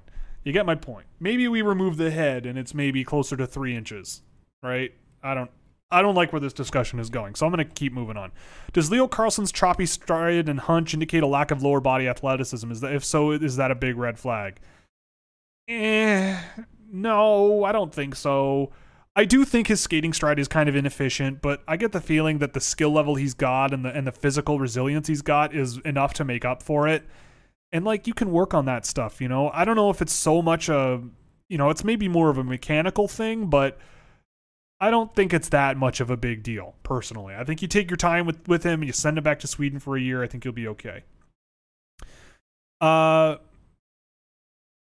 who do you like for the Red Wings? Um, whoever you like. I don't know. I don't know. I don't know. It depends on where the Red Wings are drafting and who goes in front of them. I mean, I feel like Oliver Moore would make a good Red Wing. I've been waiting for them to land a person in the draft who can play up the middle, like with a Dylan Larkin style. Uh, they have a lot of wingers. They got a lot of defensemen. Like they've got a lot, but that depth up the middle, I think, is still a bit lacking for Detroit. And I think a guy like Oliver Moore would really help.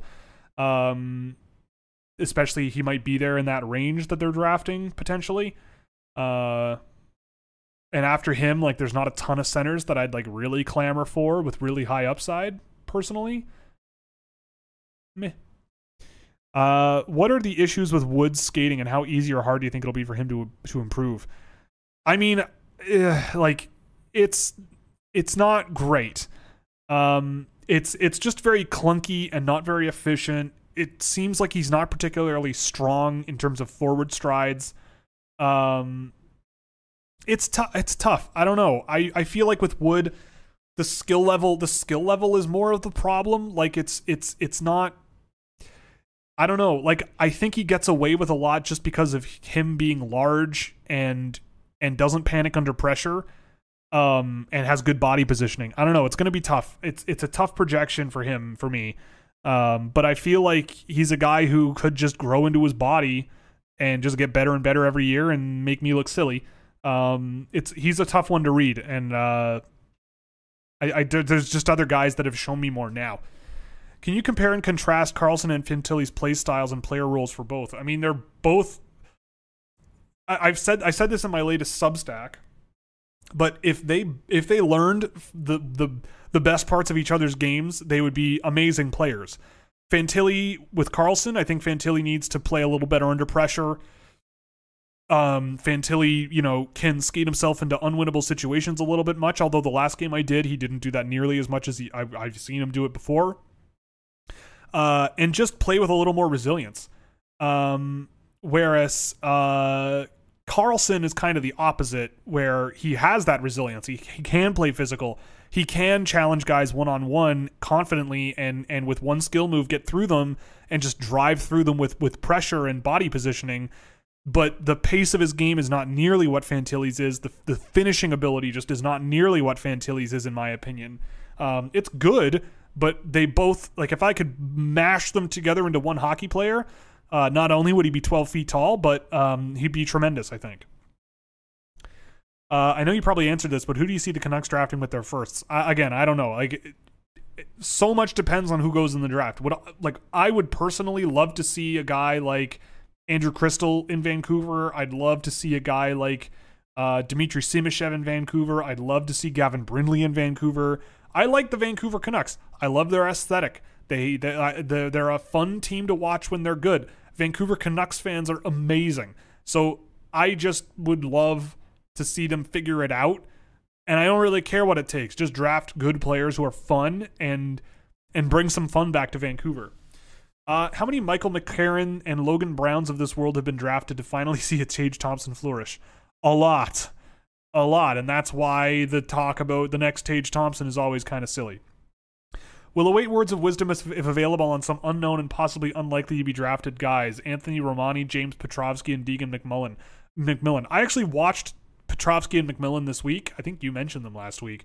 Um, I don't know. McMillan I'm not sold really. I don't. I didn't see much there. Some decent skill, decent shooter, but not a WHL I'm clamoring for.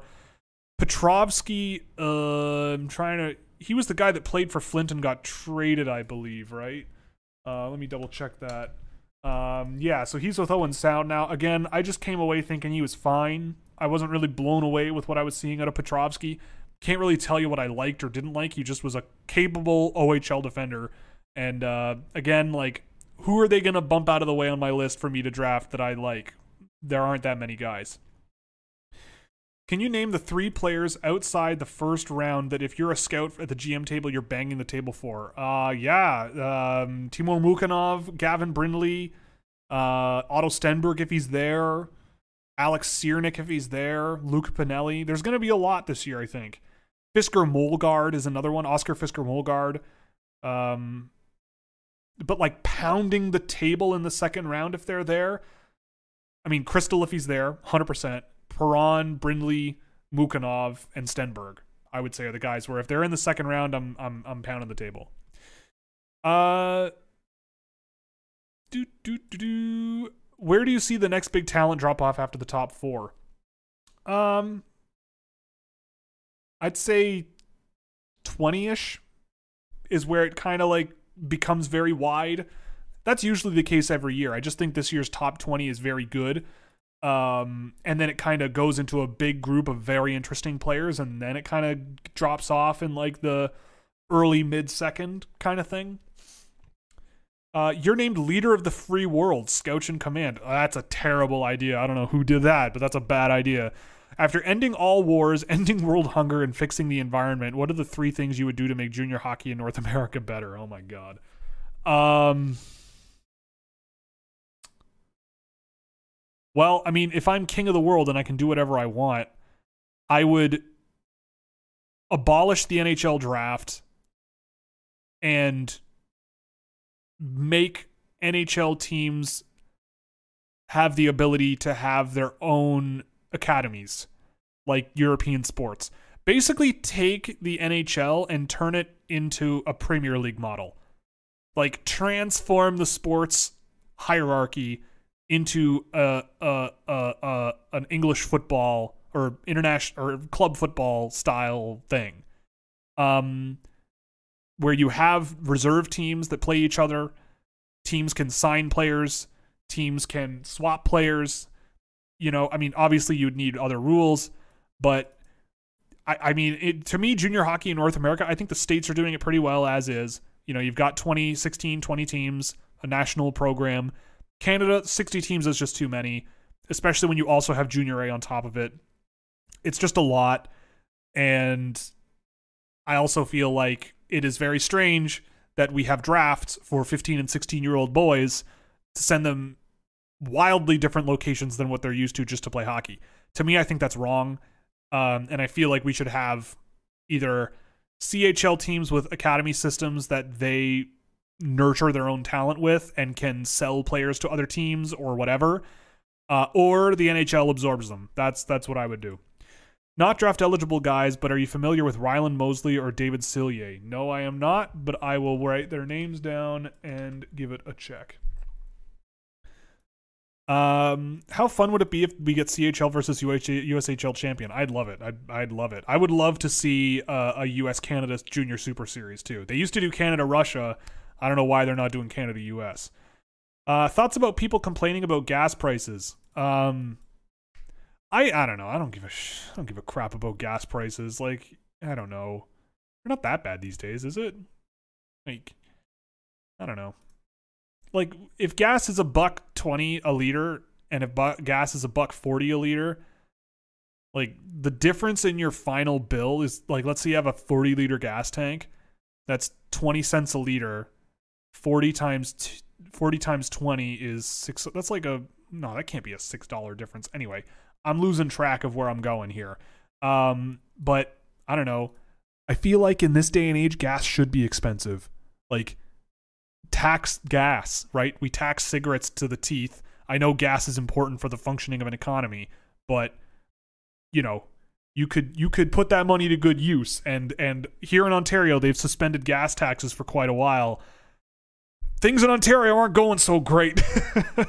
so I don't know, maybe it might be time to, you know, uh, encourage uh, moving off of guzzling gas. And there's a lot of cars out there that are just not built to be very fuel efficient uh, that people are just ripping around in. But anyway, uh, explain the plus four bump for Dvorsky. I think we went over that. Is Šalé a high floor, low ceiling type player? You, I think the opposite. Uh, he, I don't know. There's a chance he doesn't play. I think, but I, I still have faith. Um, maybe not a high ceiling, but like a moderate ceiling, low floor. Uh, will Justin Gill get drafted? Yes, I know the Q sucks, but guys who produce like this in their plus two tend to get drafted. I don't know. Maybe I wouldn't do it. I, I am never a fan of drafting plus two guys out of the CHL. They got to go straight into the AHL. Um, and again, there's always going to be guys that are 17, 18 years old that I will draft ahead of a guy that's 19 against junior competition in Canada. Um, did you watch any of the World Juniors Division 3? Actually, did I? No, I think I watched some 2A. I watched the Croatian team a few times. I think I watched 2B a little bit, but it wasn't very good. NHL players that would be great heels in pro wrestling. Brad Marchand's the easy one. Uh, Trevor Zegras, maybe. I don't know. Even crazier is that the Islanders negotiated for protections. Oh, okay, we're talking about that. Uh, whatever. Uh, 30 second scouting report on Brindley. We've kind of talked about him a lot. I'm also kind of just racing through these because I'm losing my I'm losing my voice here. Um,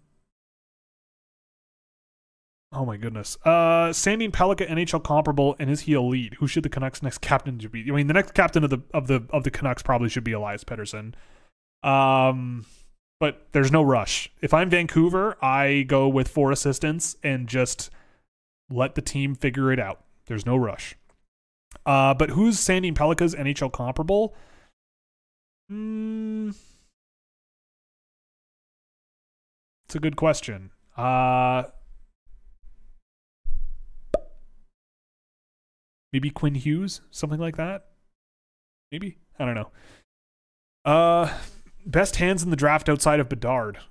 I'd say either Will Smith or maybe Matvey Michkov. Maybe.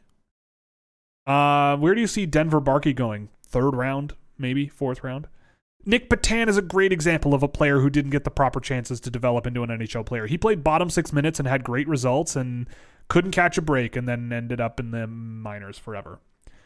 Uh, thoughts on Pronman's rankings? Thoughts on Marco Rossi? I again, Pronman's rankings are just his thoughts. Like it's fine. I disagree with a lot of it, but he his his opinions are just as valid as mine. Maybe more because he actually goes to games and he's in the rink. Um, but you know, thoughts on Marco Rossi? I hope for the best for him. I don't even know how he's been since going back to the minors, but I'm gonna stand Marco Rossi forever and ever uh, until I have passed on from this life. Um, but yeah, how's he doing? Yeah, I mean he's over a point per game in the AHL this season. That's pretty good. I don't think there's any rush. Leave him in the AHL for the rest of the year. Just keep letting him just go, go, go, go, go. Reset next season. That's what I would say. I thought he looked good in the NHL this year, but just things weren't going his way. And I, I am hopeful. Everyone talks about Michkov's IQ. What kind of NHL player does he remind you of? Uh, I don't know. Small Kovalchuk. I don't know. I don't. I. I don't know. With Michkov's, I don't know. Again, with with the word IQ, I hate it. I hate the phrase IQ. Like, what are you talking about, right? Like, what do you mean? Like, it's like when someone says someone doesn't skate very well. It's like, well, what do you mean? There's like nine different scenarios where skating can mean a number of different things, right? When I look at Matvey Michkov, um, I, I see a player that comes and goes when it comes to when and how to make plays around the ice. I see a guy who challenges players one on one constantly and doesn't win a whole lot of times. It's fun when he does, but he doesn't win every time. And I feel like that's not something that shows really high hockey sense. But when he doesn't have the puck, he knows how to get into space in the offensive zone, make himself a scoring threat. He knows when to bury it. He knows when to just keep it simple and, and not be uh, complicated and, and everything. So that all sounds good to me. Um, could you, uh, oh, and the next question, could you give me a sales pitch on Fantilli over Michkov? I mean, Adam Fantilli is bigger. That's one thing. He's more physical, which helps. But his hands are great. He has a great shot as well. He's a good setup man from pretty much anywhere in the offensive zone, like especially along the boards and a perimeter guy. He's just a great north south guy. You give him the puck in the defensive end, he can get into the offensive end for you and, and do it with control. Michkov, I'm not nearly as sold on his capability to do that. I think Michkov is much more of a guy you surround with guys that can play with high pace and he's the guy that is the the principal finisher.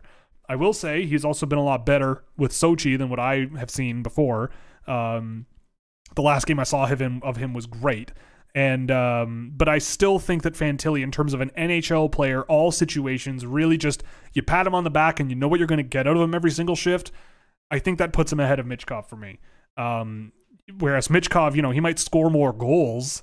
You know, like if you put him on a power play, he might score more goals but I still feel like the overall output from Fantilli will be just more valuable. It, is it possible Gulyayev drops out of the first round? Yes. Which player in your top 10 falls to the second round? Um, probably Cristall of anybody? Cristall? Uh, Jets have a habit of keeping an eye for value that falls in the draft. Who do you think fits that mold? Um, Luca Pinelli might be one. Uh, I mean, it's also, I mean, it's hard to tell, right? Like, I don't know who's going to slip in the draft before the draft happens. Otto Stenberg comes to mind. Um, Eduard Šalé, maybe. I don't know. It's hard to tell this early. Um, why does Ottawa never take Russians and Tampa never take Swedes? Is that just a regional scouting weakness, or those teams feel those guys drafted later will never come over? I don't know the answer to that. Um, I don't know the answer to that it's probably a personnel thing, um, but I don't know. Best second round defenseman. Uh, Willander, I would say Molendyk if he's there. Uh, if he's there. Dvorak, Beau Akey, and Matthew Mania are pretty good. Andrew Strathmann could be a nice pickup in the second round. Arvid Bergstrom. Caden Price might be a nice high upside bet in the second round. Even if he hasn't been great this year, I still think there's something there. Um,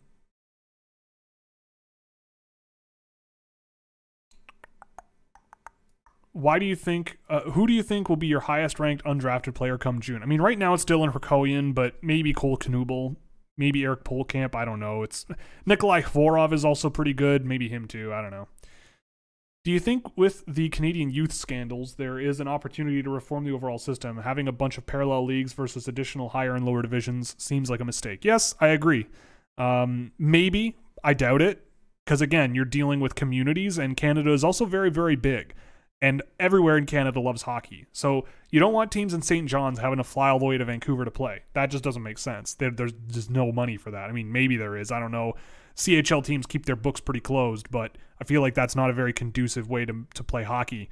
Um, so for me, I get the I, I to me I feel like we should have like three leagues of twelve teams. You know, keep it small, keep it tight. You have the rivalries. You know, you it sucks that you lose some of the communities, but you you keep you know I don't know maybe even split them in half and have a promotion relegation system if you really want to do that. That could be fun. But I definitely do think that there should be like more concentrated talent at the top end of junior hockey this in, in this country. Uh, the most shocking reach since you've started doing this, Boucher, Chinakhov, Mukhamadullin, or someone else. I'd say Boucher, uh, Tyler Boucher. I never in a million years would have thought, ah, you know what, Yegor Chinakhov at 21 or whatever it was. He's probably shocking. He was probably the most shocking there. Who has dropped the most over the season on your list? Caden Price, I think. I legitimately thought Caden Price was going to be the best defenseman in this draft, and he absolutely has not been that. Uh, if you were to, if it were up to you, would you eliminate the seventh round of the draft? Uh, no, I don't really mind it. It's fun.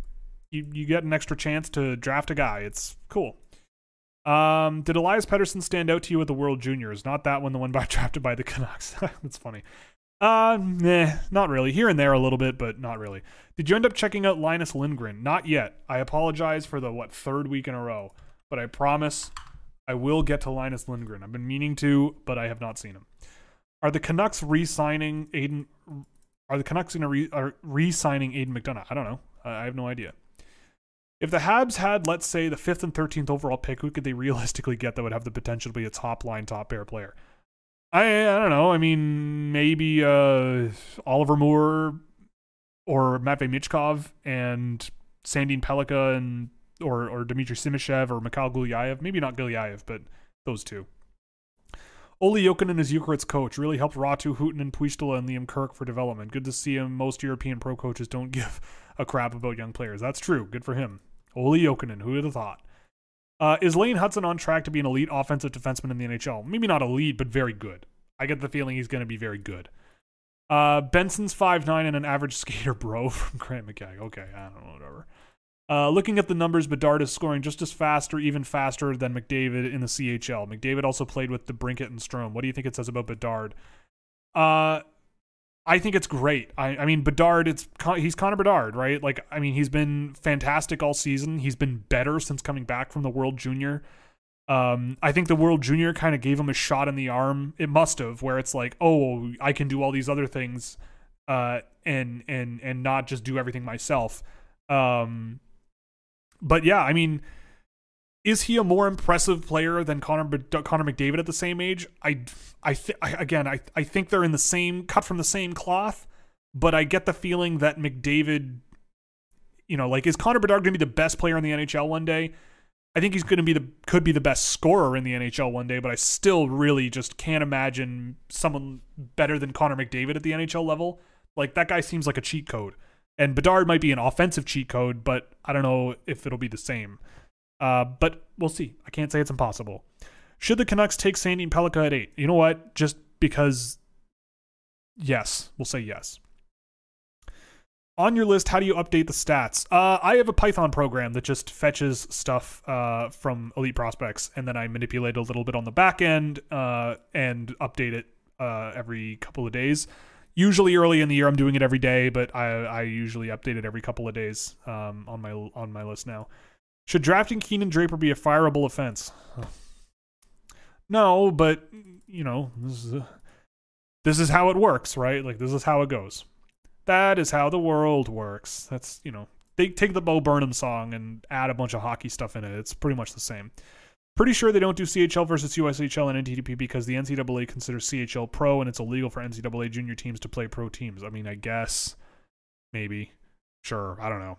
Thoughts on Zane Parekh? I really like him. I, I liked him a lot last year, watching him uh, in in AAA. I, I liked him a lot. I like Zane Parekh quite a bit. I think he could be one of the more impressive offensive defensemen next year. Um, he's good. Uh, what was your take on Daniil Klimovich in 2021 and has it shifted? I wasn't a huge fan of Klimovich, and no, it has not shifted. I mean, he's been okay in the AHL. Um, I thought it was a reach when they drafted him there. Um, pretty big one. I still think there's a ways to go for him.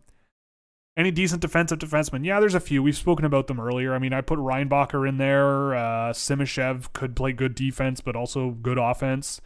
Tom Willander, Jakub Dvorak, all those ones all come to mind. Theo Lindstein, in a sense. Uh, I see a lot of Hutson and Luke Hughes discourse. Who do you prefer? I take Luke Hughes, but Hutson's pretty good.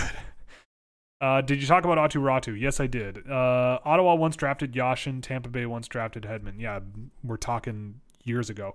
Did Tiechek, does Tiechek get drafted? No, I don't. I don't think so. He hasn't had the best season this year. I always love him. I'll always have a soft spot in my heart for Jiri Tiechek, and I hope that one day, one day, an NHL team gives him a chance somehow. Um, but I don't think he gets drafted, unfortunately. But it is probably about time to go after uh, go and check him out. Anyway, I'm going to call it a night, guys. That's two hours and 15 minutes. I got to go. Uh, thank you very much for joining me. This was a lot of fun. Again, thank you to the sponsors of the show, McKeen's Hockey, um, Marcus Gustafson's Blue Line Hockey IQ program. You can get 10% off with the coupon code SCOUCHING uh, at, blue, at hockeyiqprogram.com. Uh, and you can scan the QR code above my head or use the uh, description link to use my Fanatics affiliate code. So, uh, if you want to get anything for you or someone you enjoy the company of in your life or your worst enemy for whatever reason, feel free to use that code. I'll get a little kickback and it supports the channel. So, thank you very much. Uh, all the best. I am getting my my COVID bivalent vaccine next Tuesday, so that'll be fun. Hopefully, I don't. Uh, hopefully, I don't. Um, hopefully I make it to next Thursday's stream because I would love to be here. But uh, yeah.